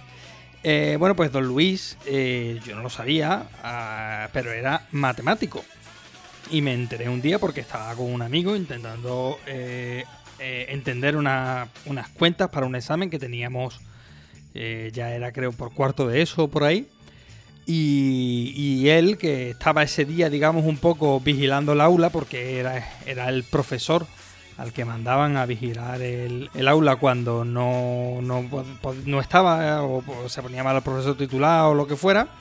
Y recuerdo que él estaba por allí, nos vio con las cuentas y nos dijo: esto no lo estáis entendiendo, si queréis os lo explico. Y bueno, nos lo explicó y lo entendimos a la perfección, ¿no? No es que la maestra o el maestro, que ya no me acuerdo quién era, de matemáticas que teníamos en ese momento fuera malo, sino que, bueno, muchas veces, pues tú sabes, ya te cansas de preguntar o te intentas que te lo explique un compañero o lo que sea, y en ese caso nos lo explicó Don Luis, que era una persona de la que nosotros prácticamente no teníamos una concepción muy buena. Era simplemente como el vigilante o el bibliotecario o el de la papelería, y de repente descubrimos que era un pedazo de maestro. Y a partir de entonces, cada vez que teníamos una duda, íbamos a buscarlo a donde estuviera ese día, ¿no? Y le pedíamos que nos explicara las cuentas, y siempre me quedé con la cosa de decir, tío, ¿cómo puede decir que este hombre, que se explica tan bien, que siente tantísima pasión por las matemáticas, que es una cosa que a nosotros no nos gustaba nada, pase sin pena ni gloria, ¿no? Y bueno, quería ya aprovechar que íbamos a hablar de maestros y de profesores para reivindicar la figura de este hombre y la de, vamos, muchos profesores y profesoras que he tenido, que eran maravillosos. Y bueno, ¿qué decís vosotros? ¿A quién tenéis en mente? Pues yo, ¿qué quieres que te diga? Después de esa historia conmovedora e impresionante, digna de una película, cualquier ejemplo que se me ocurra, pues no es tan espectacular, ¿no? Pero de todas maneras yo creo que tú y yo podemos compartir un profesor bastante especial, que es Joaquín Blanes, que nos enseñó en el módulo de realización. Y que es uno de esos profesores que uno se pregunta por qué no son todos así, porque no por nada, sino porque parece que ellos están disfrutando y encima disfrutamos todos los demás. Y digo, que no hay nada que perder, o sea, ¿por qué no lo hacen todos y todo el mundo disfruta? Era el prototipo de profesor cool, que te lo enseña todo exactamente como hay que enseñarlo, domina la asignatura, le apasiona la asignatura, y hace que a ti te encante. En fin, Joaquín, siempre te dijimos, porque te lo decíamos, que eras el mejor, y lo sigues siendo. En todos estos años no te ha superado a nadie. Además, siempre venía con ganas, tío. Siempre venía con ganas a enseñar. Bueno, aparentemente, porque No, ahora tenemos su edad y seguramente el hombre... Habría días que decía, vaya coñazo, tener que ir ahora a clase y tal. Sobre todo cuando íbamos los niñatos a decirle, Joaquín, vente con nosotros de botellona y el ojo. Efectivamente. Pero claro, independientemente de que no tuviera ganas, no lo parecía. Llegaba el tío y además lo vivía con ganas, súper cinéfilo. Siempre tenía ejemplos de películas, de libros, de cosas que... Se curraba los apuntes con ejemplos, nos ponía películas, era espectacular. Que era como que apuntar todo lo que había dicho, todas las referencias que cinéfilas que había nombrado, lo que fuera, para luego llegar a casa y decir que yo tengo que ver El acorazado Potemkin o tengo que ver, yo qué sé, ¿no? Tantísimas películas de las que... nos enseñó y nos habló, ¿no? Bueno, pues yo tengo varios. De la etapa de primaria, pues siempre, a pesar de que voy a hablar de Miguel, no, Don Miguel Reyes, que además casualmente el padre de mi mejor amiga, y que él nos cogió en primero de primaria y estuvo con nosotros hasta quinto. Algo excepcional porque normalmente van cambiando, o sea, cada ciclo tiene un tutor diferente. En ese caso, en nuestro caso, él estuvo con nosotros y a pesar de ser una persona súper seria y súper recta, siempre supo ganarse a los alumnos. Era, yo diría que innovador. O sea, hay cosas que ahora se resultan, hay que ver esta metodología, los recreos activos, los descansos activos, y yo, si ahora esto tiempo atrás, digo, esto ya lo hacía mi maestro, ya lo hacía en su momento. Estábamos a lo mejor haciendo una lectura o un cuento, un lo que sea, unas cuantas de matemáticas, y de repente sacaba de su gajón una pelota en plan reacción, acción, reacción. Venga, vamos a ver quién está despierto y quién está dormido. Entonces siempre, bueno, aparte de eso, como he dicho, el padre de mi mejor amiga, le tengo un cariño especial y gracias, quizás gracias también a él, a día de hoy sea maestra. Luego tengo también otra maestra que nunca me dio clase, pero fue mi vecina y no sé, creo que era como un ejemplo, un modelo a seguir, su dulzura, su pasión, por enseñar, por ayudar, por innovar, por hacer que, no sé, que te dieran ganas de ir al colegio. Y no fue nunca mi maestra, pero lo he vivido de cerca porque vivía al lado de mi casa y es cierto que quizás de ella me quede con, o sea, mi pasión por la enseñanza, creo que es un poco por esta mujer, Mari Carmen Arias, que es espectacular. Y llevo mucho tiempo sin verla, pero si alguna vez me escucha, que no sé si... pues quiero eso, poder agradecerle, porque creo que a día de hoy soy maestra por seguir ese ejemplo.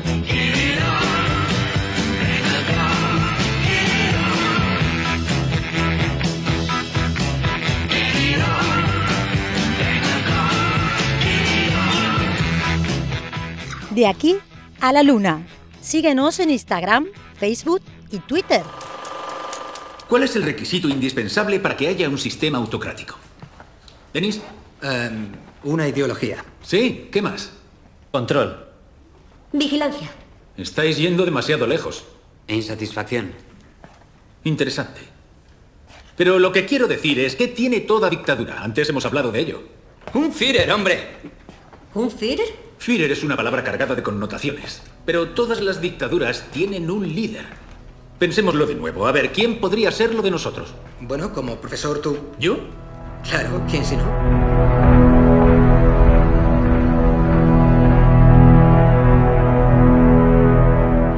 La Ola, del año 2008, dirigida por Dennis Gansel, con un plantel de actores alemanes que no voy a intentarlo con el protagonista, al riesgo de ser el tipo más ridículo del mundo. Tengo aquí, se llama Jürgen Vogel, no sé... Creo que lo has conseguido. Sí, ¿no? Sí. Y su personaje es Rainer Wenger. ¿No? Ese Wenger. Wenger, ¿no? Suena nazi en off. o no. Sí, sí. Que bueno, esta película Es una película en la que un profesor de la Alemania actual tiene que impartir un curso de autocracia durante una semana en la que se van a explorar diferentes temas que suelen estar fuera de lo que se da en clase habitualmente, y este profesor decide empezar una dinámica para que los adolescentes, porque están en un instituto, entiendan qué es la autocracia. Es una película que está basada en hechos reales, en unos hechos que ocurrieron en un colegio en Estados Unidos en los años 60, y de la que nos vas a hablar tú, Javi, que la has traído. Pues, a ver, sí, lo primero es ponernos un poco en contexto, porque efectivamente en 1967... tuvo lugar un experimento en Palo Alto, en California, que a día de hoy es la sede de las grandes tecnológicas, es un sitio de super vanguardia, y supongo que ya entonces pues se buscaba ser un poco alternativo a la hora de educar, ¿no?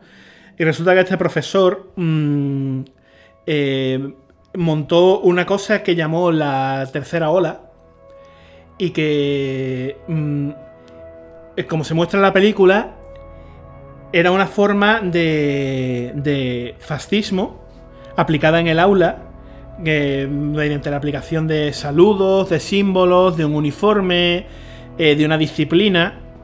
Intentó demostrarle a los alumnos que nadie estaba a salvo del fascismo. Tengamos en cuenta que en el 67, hace apenas 20 años de la Segunda Guerra Mundial, es una cosa que está muy reciente, y la verdad es que funcionó perfectamente, porque los alumnos en aquel momento se sentían muy decepcionados por el gobierno, por lo que estaba pasando en Vietnam, y dijeron: esto es una forma de rebelarse y de combatirlo, ¿no? Y además les engañó diciendo que formaba parte de un movimiento nacional y que iba a surgir se iba a anunciar un candidato de la tercera ola que iba a ser la alternativa al clásico republicano o demócrata, ¿no? Y al final, pues, evidentemente no llegó a nada, pero el experimento ha trascendido. Y lo más interesante, en mi opinión, de todo este asunto, es una cosa que dice el profesor, y que yo creo que por experiencia propia lo podemos confirmar, y quizá nuestra invitada pueda también, que en las aulas tenemos tres tipos de alumnos. Hay dos o tres que son los típicos muy inteligentes, que todo el mundo sabe que van de 10 en 10 y van a triunfar en la vida. Hay dos o tres que son especialmente problemáticos, que se suelen sentar al fondo. Y de 30 alumnos, pues nos quedan 25, que ni fu ni fa, que pasan por el colegio sin ningún interés. Y fue a esa gran mayoría silenciosa a la que realmente le llegó este tema del fascismo, y en la que sintió que podía sacar algo de ahí, porque ellos no eran nadie. Y de repente se les dio una voz, de repente se les dio un objetivo, ¿no? Entonces, esta película nos habla de algo que puede volver a pasar, y es tremendo porque aparentemente está volviendo a pasar, porque en toda Europa nos estamos volviendo hacia partidos de extrema derecha, y hace muy poco, apenas un año, hubo por ejemplo un póster en Alemania de un partido que se llama Alternativa para Alemania, que ponía un cuadro del siglo XIX que se llama El mercado de esclavos, en la que una serie de hombres de árabes le están metiendo el dedo en la boca a una mujer blanca desnuda, como si estuvieran a punto de comprarla, ¿no? Y eso es una realidad a día de hoy. Entonces, este experimento es espectacular y muy necesario, y transmitirlo como película era importante. El mismo director dice que su intención era hacerle ver a los alemanes, que se saben de memoria la historia, que no por eso son inmunes a repetirla. La verdad es que esta peli, más allá del tema educación, no tiene desperdicio como película. Yo creo que era muy difícil, pese a que está basado en hechos reales y pese a que no es una historia fantástica ni nada por el estilo, era muy difícil adaptar esto a película que fuera creíble, ¿no? Sobre todo en Alemania, porque claro, cuando pasa en Estados Unidos y tal, bueno, pero Alemania tiene en su historia reciente una losa muy grande, ¿no? Que es el nazismo, Y claro, que esto pueda pasar en un colegio en Alemania es algo sorprendente y que cuesta trabajo de creer hasta que te pones delante de la película, hasta que la película te empieza a explicar por qué la gente se suma a determinados movimientos, por qué se replican cosas del pasado y te estás totalmente atrapado, ¿no? Además, la película es una olla a presión. Es una historia que está perfectamente contada y que estás esperando todo el tiempo a que reviente. Y cuando ya revienta, casi que consigue algo que es muy difícil y es que no te lo esperes. O sea, vamos a ver, sabes que va a reventar, pero no te esperas lo que pasa, ¿no? Entonces, está muy, muy, muy bien. Además, es un análisis sesudo de las diferentes los diferentes roles sociales que hay en prácticamente todas las democracias, ¿no? El rol de la periodista, el rol del que es crítico con el sistema, el rol del que solo le importa el dinero, el rol del incomprendido y bueno, yo se la recomiendo a todo el mundo. Es una película estupenda.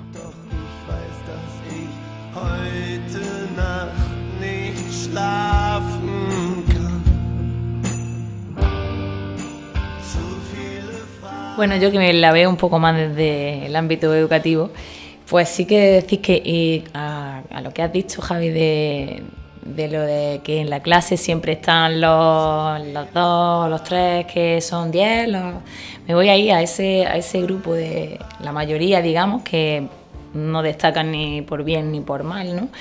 Y que quizá eso también tenga un poco de culpa el sistema o los sistemas educativos que tenemos, porque lo que quieren es, o sea, lo que pretenden es hacer un tipo de alumnado en el que no les dejes pensar.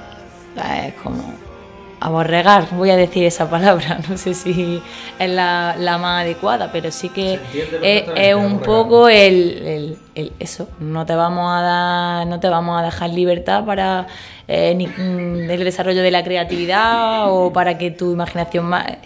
No es que se esté cohibiendo, así cortando las alas del tirón al alumnado, pero sí que es cierto que con el sistema educativo que tenemos y sobre todo con el trabajo que hacemos a través de las editoriales, no te puedes salir mucho del margen, pues es cierto que el alumnado, el que no destaca ni por bien ni por mal, y de hecho en la película lo vemos con estas dos, la hippie, que sí, no me acuerdo del nombre, y de Mona y la novia ella, de Marco, que sí, Caro, estas dos chicas que son realmente las que se salen un poco de la norma, las que no aceptan, son las que realmente están viendo la realidad de ese trabajo que el profesor está... Entonces creo que se podría volver a pasar. Es cierto, sí que podría volver a pasar y está pasando. Porque es eso, tenemos una sociedad en la que no pensamos, o sea, no nos preparan para que nosotros pensemos, nos dan ya las soluciones. No vamos a hablar contigo de cómo es adoctrinar niños para ser nazis ni nada de eso, pero sí que podemos hablar, por ejemplo, porque yo sé perfectamente que tú cada año enseñas a tus alumnos, con los que tienes tutoría, de una manera diferente, ¿no? Siempre tienen una historia aparte de las que vienen en los libros, ¿no? En este año sé que sois piratas, pero en el año pasado fuisteis la supergeneración Planeta. En fin, háblanos un poco de cómo... Cuéntanos un poco qué estás haciendo este año con ellos, ¿no? Bueno, yo este año y el curso pasado, pues decidí no afianzarme solamente en el sistema y en los libros de texto, me salí un poco de ellos y entonces pues creé un proyecto el año pasado de superhéroes y este año pues de piratas. Es un proyecto cuya base es la gamificación. No sé si sabéis lo que es la gamificación. La gamificación consiste en aplicar, digamos, las normas o las reglas de un juego al proceso de enseñanza-aprendizaje, proceso educativo, por lo tanto, a una manera de atraer la atención y de captar, de motivar al alumnado, ya sea porque a los contenidos se le da un toque del juego propio o de una temática. En mi caso, por ejemplo, yo lo que he elegido son temáticas. No me he basado en ningún juego, pero sí son, pues, la temática de superhéroes. Ellos tenían que ir superando, digamos, distintos tipos de retos, y con los retos conseguían puntos. Al final, con los puntos tienen unas cartas. Esas cartas son los poderes de los superhéroes. En fin, ese es el tipo de dinámica que yo seguí el año pasado, y este año pues algo similar, pero con la temática de pirata. Trabajamos de manera individual y en grupo, sobre todo en trabajo cooperativo, donde todos son importantes, todos tienen su misión. Uno se encarga del material, otro es el coordinador, otro es portavoz. Todos son importantes porque todos tienen que hacer su misión y a través del trabajo en equipo, y por supuesto también, y porque el sistema me lo pide, el evaluarlos de manera individual, pues van consiguiendo, digamos, yo he montado como una especie de mercado pirata, ¿no? Y los alumnos van consiguiendo doblones, no solamente con su trabajo, digamos, con su nota, sino con el trabajo de valores, la emoción, el compañerismo, el cuidado del medio ambiente, el cuidado de materia. Todo lo que hacemos bien en la clase puntúa, consiguen doblones, y al final eso tiene una recompensa en nuestro juego. Además de que eso, llevar los contenidos a darle un carácter mucho más motivante. Pues lo has pillado a la perfección, porque como gamer que soy, esto es exactamente igual que lo que hace la industria del videojuego desde hace años, y genuinamente engancha. Sí. O sea, los logros en los videojuegos funcionan conmigo, que soy un adulto, no tienen recompensa al final. Y aún así yo me pico para conseguirlos, o sea que a un niño de 7 años se le tiene que volver loco. Sí, están flipados. Y luego también la motivación, ¿no? Es decir, no, si consigo subir nota con este trabajo, o sea que si hacen un trabajo y eso le va a dar más doblones, jugando. Claro. Es que ese es el tema. Ellos están aprendiendo al mismo tiempo que están jugando, no se están dando cuenta de que están aprendiendo, porque para ellos es un juego. ¿Tú quieres saber cómo me motivaban a mí mis profesores? Yo me acuerdo de mi profesor de francés diciendo: Javier, tienes que plantar una isla de positivos en tu mar de negativos. Oh. Un aplauso, ¿no? Yo estaba gamificando ya. Algo de pirata había.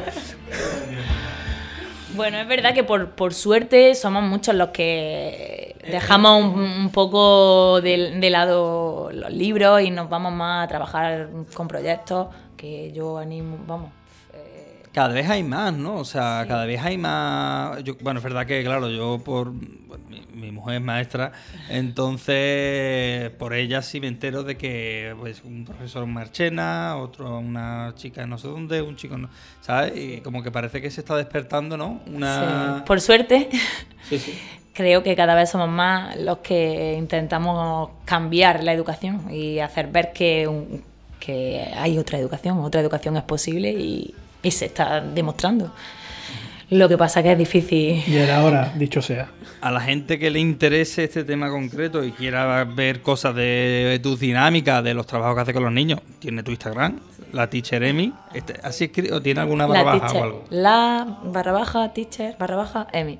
Pues ahí la podéis encontrar, y podéis encontrar un montón de cosas súper interesantes, porque ella siempre está con soy una loca de la educación.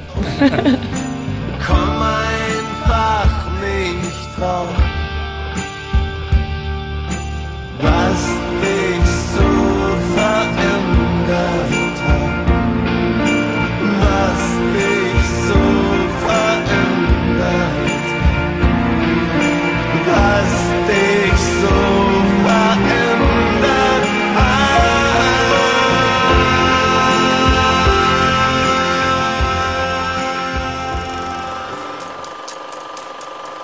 En la primavera, el ánade salvaje vuelve a su tierra para las nupcias.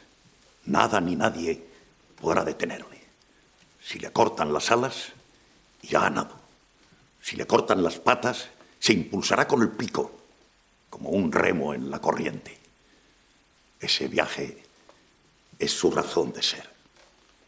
En el otoño de mi vida, yo debería ser un escéptico.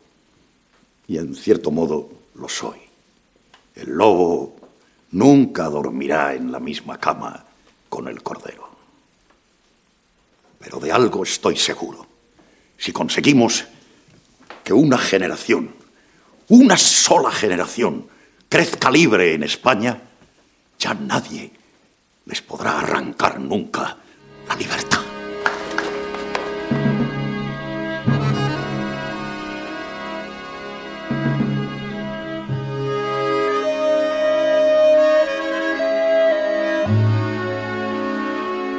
Bueno, pues os podéis imaginar que estamos hablando de La lengua de las mariposas, del año 1999, dirigida por José Luis Cuerda, con un guión del propio Cuerda, de Rafael Azcona y de Manuel Rivas, con Fernando Fernán Gómez como Don Gregorio, el maestro protagonista, y Manuel Lozano como Moncho. Moncho es un niño en un pueblo de la Galicia... ¿De 1936? De 1936, correcto. Justo, o sea, la guerra ya ha estallado, pero no ha llegado a este pueblo todavía. Bueno, es un niño asmático, poco, digamos, al principio parece que está sobreprotegido por sus padres. Se enfrenta a su primer año de cole, digamos, y ahí conoce a Don Gregorio, un maestro que, bueno, le va a enseñar muchísimas lecciones y con el que va a terminar teniendo una relación bastante buena, ¿no? Por seguir diciendo un poco cosas de, o sea, aspectos técnicos, la música, como curiosidades de Alejandro Amenábar, que lo conocemos más por su faceta de director, pero que también es músico, que ha puesto de música a muchísimas de sus películas y que tiene una relación estupenda con Cuerda. De hecho, Cuerda le financió parte de Tesis, la primera película de Amenábar. Y bueno, es una película basada en el relato Que me quieres amor, de Manuel Rivas, que es un escritor y periodista gallego. El otro guionista, aparte de Cuerda, es Azcona, que es guionista de películas emblemáticas del cine español, como son El Pisito, Plácido, El Verdugo, Belle Époque o La niña de tus ojos.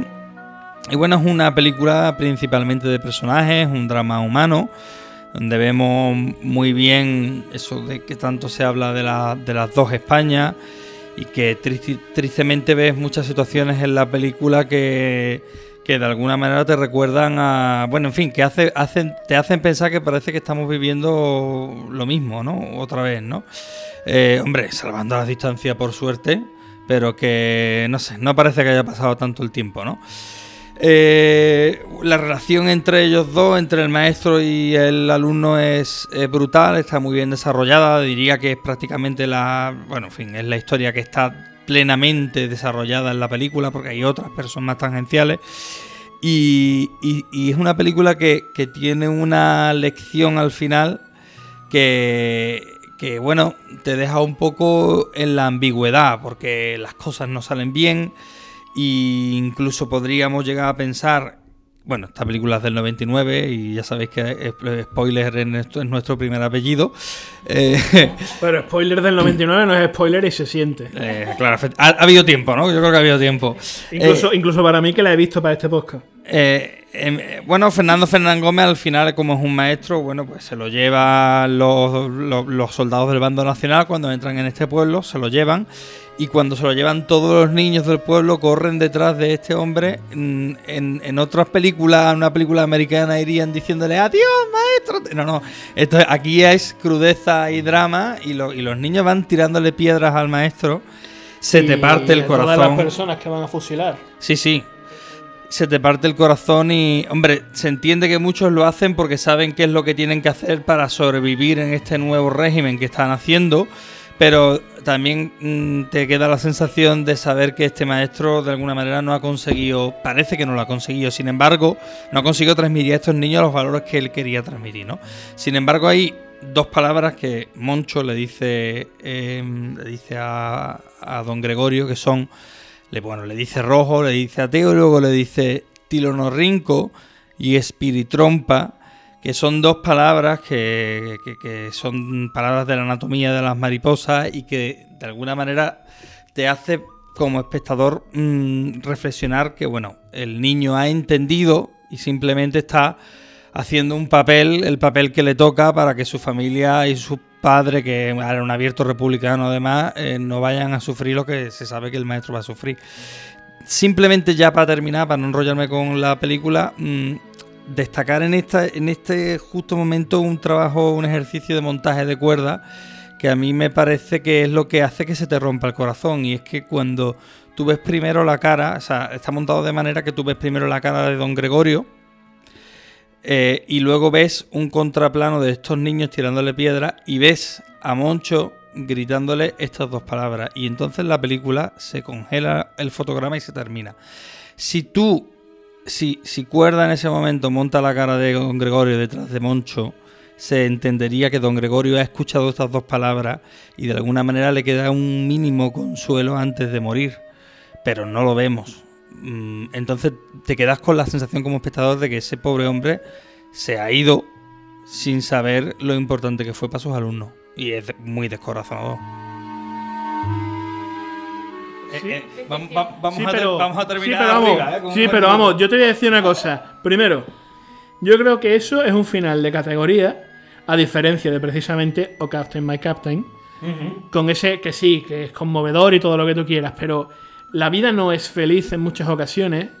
Las cosas son así de duras y así de crudas. Y en este contexto, desde luego. Y en este contexto, que es de guerra más todavía. Y atreverse a cerrar una película así, dejando al espectador hecho polvo, es un acto de valentía que siempre va a ser bienvenido. Eso por un lado. Por otro, dándole vueltas a la película, he pensado que la clave fundamental, y yo creo que el centro temático de todo esto, es una frase de don Gregorio, cuando le está enseñando una mariposa a Moncho y a un amigo suyo, le preguntan ¿dónde está la lengua?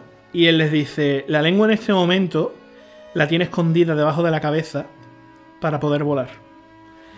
Y yo ahí encuentro un paralelismo, precisamente, y además, como tú dices, no, Moncho dice espiditrompa, que es la lengua de las mariposas, y le está diciendo a su profesor, mira cómo escondo la cabeza, o sea, mira cómo escondo la lengua para poder volar. Dice, entonces no necesito realmente el plano de... O sea, no solamente es un final valiente y descorazonador, sino que la película sabe enseñarte de otras maneras que ese profesor realmente ha llegado al niño, y que además, yo creo que en los últimos momentos de su vida lo ve. Dice, bien, por lo menos Moncho lo ha entendido, y además Moncho va a sobrevivir. Eso ahí es donde... Estoy de acuerdo contigo, más de acuerdo estaríamos fusionados en uno. Pero sí, ahí es donde yo digo que a mí me queda la duda de saber si don Gregorio lo sabe. O sea, si don Gregorio... Claro, vamos a ver, que me parece una decisión valiente, no estoy criticándolo ni mucho menos, y además creo que es mejor así. Creo que es mejor siempre sembrar dudas, que los espectadores se pregunten cosas. Pero no sabes si él se ha enterado, y a mí eso me rompe el corazón mucho. Que quizá no se haya enterado, Pero y efectivamente es que no hace ni falta. Por lo menos los espectadores nos quedan. A los espectadores nos quedan.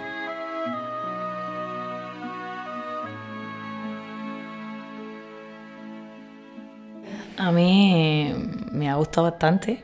La vi también hace tiempo, pero no la recordaba. Ahora cuando la he vuelto a ver para el podcast, pues lloré muchísimo al final, porque aparte de que siempre Fernando Fernán Gómez es un actorazo, pero no sé por qué a mí ese hombre siempre me ha transmitido pena. O sea, su cara, como, no sé, algo de nostalgia, algo de... Y verlo ahí, cómo se va hecho polvo, no sé, yo... Por la parte que me toca me pongo en el lugar y me quedé hecha polvo, lo pasé mal, pero sí que es cierto que está interesante, y me quedo con lo que tú has dicho, que yo no había llegado hasta ahí, no la había analizado de esa manera, pero es que es totalmente, o sea, Moncho esconde la cabeza porque si no, no va a poder volar, efectivamente, me ha gustado mucho. Luego hay otro tema que, efectivamente, dándole más y más vueltas, que es básicamente lo que yo hago en mi vida entera, dándole vueltas a todo absolutamente, efectivamente, me puse a pensar que digo, bien, aunque esta película me gustó y la disfruté, dije, otra película de la guerra civil, ¿no? Sí. Digo, pero bueno, eso no es necesariamente malo si se usa bien, y creo que en este caso se usa bien, y os voy a decir por qué. Porque hay un contraste muy interesante en el uso de...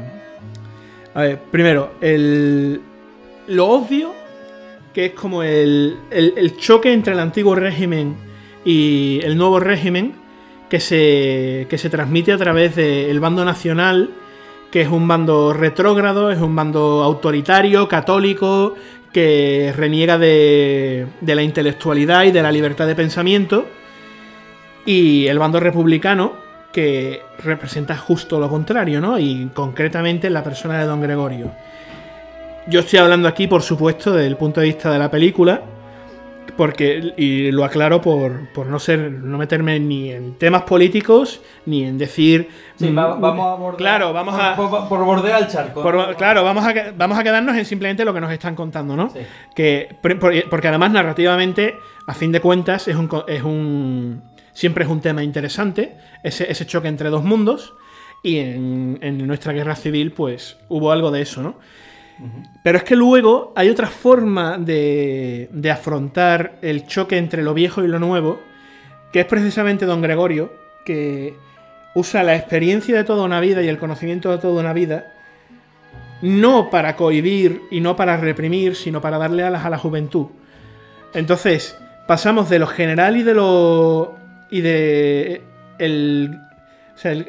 pasamos de lo general y lo épico, que es un contexto de guerra, a lo individual y lo íntimo, que es simplemente la relación de un niño con su maestro, y realmente nos queda la sensación de que con eso basta, ¿no?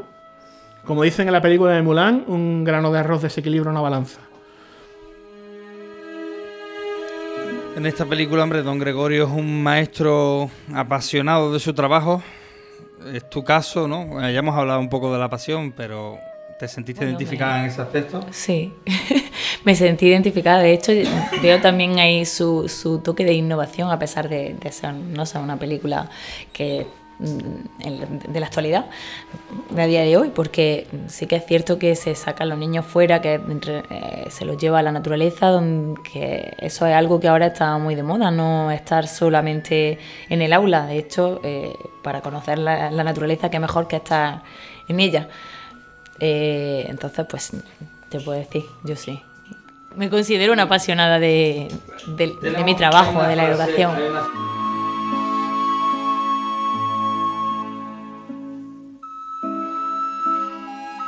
Hay una frase mítica que hemos escuchado mil veces, que es eso de que el fascismo se cura leyendo. Yo no estoy muy de acuerdo con esa frase. ¿Tú crees que, o sea, quiero decir, vamos a ver, hay alguna forma de que... ¿Hay alguna esperanza o algún método en el que podamos decir, vale, si a estos niños los educamos así, podremos evitar, o simplemente estamos abocados a cometer los errores una y otra vez, o a que, es que simplemente somos humanos y esa es nuestra naturaleza? Es que esta pregunta es muy complicada. Es complicada. Realmente te dejo que la respondas tú porque es para ti, pero yo quiero... Es que... apóyatela. La pregunta es complicada, vamos a filosofar un poquito, ¿no? Sí, yo creo que la naturaleza humana está ahí para lo bueno y para lo malo, y que la libertad y la individualidad tiene virtudes y defectos. Si dejas que las personas sean ellas mismas, nunca sabes por dónde van a salir. Y si te sale una persona retrógrada y opresora, sí, digo, o sea, la única manera de impedirlo es ser retrógrado y opresor tú con él, supongo, y eso no es una solución realmente. Bueno, yo haciendo mención al Chojín, yo no sé, le digo Chojín. Sí. Haciendo mención a él, tiene en su canción de El Ras contra el Racismo, dice que el racismo no se cura, el fascismo no se cura leyendo y el racismo viajando tampoco. Entonces, creo que, verá, siendo maestra, tengo que decir que la lectura es verdad que nos abre a un mundo de posibilidades pero estoy de acuerdo con vosotros en que, bueno, contigo, que el que nace así, como sea algo cerrado y algo que no, es complicado, porque es un tema complicado. Entonces, además, incluso te diría, porque ha podido parecer que no, o sea, que no está expresando eso, que es algo que todos tenemos dentro en distintas proporciones, y, o sea, todos somos proclives a la manipulación en cierta medida, todos somos egoístas en cierta medida, violentos, En fin, y entonces también dependiendo de las circunstancias que se den, se van a activar unos campos u otros, no necesariamente por la búsqueda del beneficio, quizás por la búsqueda de la supervivencia. En la película lo vemos, o sea, la madre de Moncho somete a su familia a una mentira descomunal y somete a sus hijos a una ideología terrible. Digo, pero es que la alternativa es que maten a mi marido y quizás nos maten a todos, ¿no? Bueno, a los niños a lo mejor no, pero a ellos todos seguro. Digo, entonces, ¿qué habría que...? ¿Esa mujer está haciendo mal? ¿Está haciendo bien? ¿Habría que prohibir? No, está haciendo lo que tenía que hacer en ese momento, parece, ¿no? Es como que... Y más cuando la guerra estaba ya prácticamente ganada, ¿sabes? No voy a luchar en el frente, no es simplemente, vale, esta gente manda aquí ahora, ¿qué puedo hacer yo? Aparte de intentar proteger a mi familia.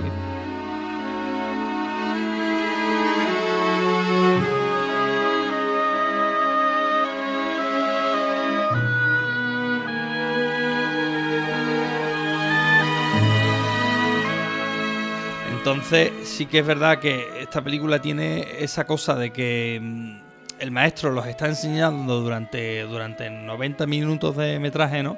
Y un poco la respuesta, porque ya no solo de Moncho, que le podemos escuchar decir esas dos palabras, sino de toda la sociedad, es rechazarlo y, bueno, acompañarlo hasta su muerte de la peor de las maneras posibles. Mira, precisamente me estás recordando a una frase que dice el mismo Cuerda. Dice, a mí me gustan las historias de moral difícil, aquellas que me hacen plantearme qué haría yo en esa situación y no poder responder con sinceridad, porque no lo sé. Hay que verse. Digo, ahí es donde te digo yo que, o sea, esa es la máxima conclusión que podemos sacar aquí. Bueno, era una pregunta complicadita, pero nos ha dado, ¿eh? Nos ha dado para filosofar un poquito, ¿no? Aunque por otro lado, también se puede cerrar diciendo otra frase de Cuerda, que es: absolutamente nadie tiene derecho a amenazar a otro con una pistola, a convertir a otro en un cobarde.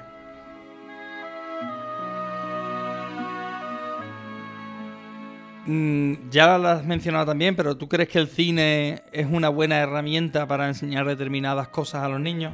Por supuesto.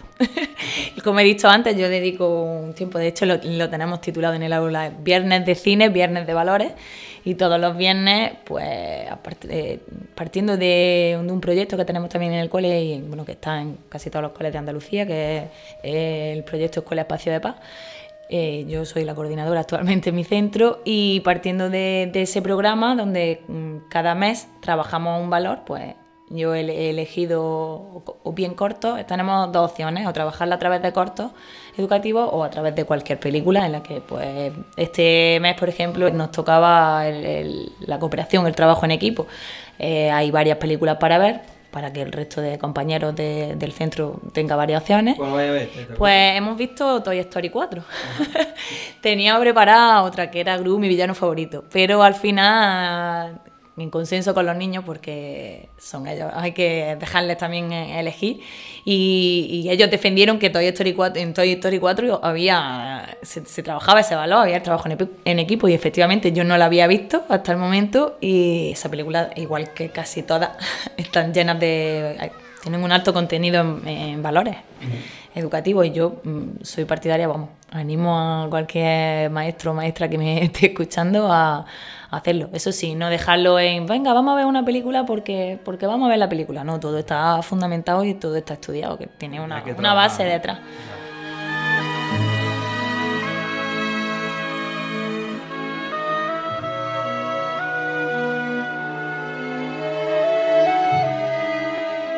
Bueno, pues nos hemos ventilado las 6 películas, familia. Ya sushi, ¿no? Qué rico. En sushi. Bueno, Javier ha traído una fuente de ensalada rusa que tiene una pinta. Hombre, por no perder el toque sevillano, ¿no? Hombre, eso está claro, no lo podíamos perder. En fin, que muchísimas gracias, Emi, que sé que además has tenido unos días muy ajetreados y has llegado viendo las películas, lo que viene siendo entrando en la rotonda en quinta, por lo menos, tirando de freno de mano, pero bueno, la verdad que ha sido súper interesante y te lo agradecemos mucho. Muchas gracias a vosotros por contar conmigo. Y desde aquí a los que nos estén escuchando, bien sean personas en el siglo XXI o extraterrestres que hayan encontrado esta grabación, os deseamos lo mejor, nos vemos en el próximo programa y bueno, en fin, solo nos queda desear que ojalá todos los niños aprendan con ganas, que todos los maestros disfruten enseñando, que entre todos busquemos un futuro mejor y que lo hagamos como a Emi le gusta, bailando, en este caso, Rock and Roll High School. Rock, rock, rock, rock, rock and roll high school. Well, yeah, I don't care about history. Rock, rock, rock and roll high school. Por hoy nuestro viaje ha llegado a su fin. Muchas gracias por acompañarnos hasta el final. Puedes volver a escucharnos en iVoox y Spotify y no olvides comentar. Nos vemos en las redes sociales y nos escuchamos muy prontito.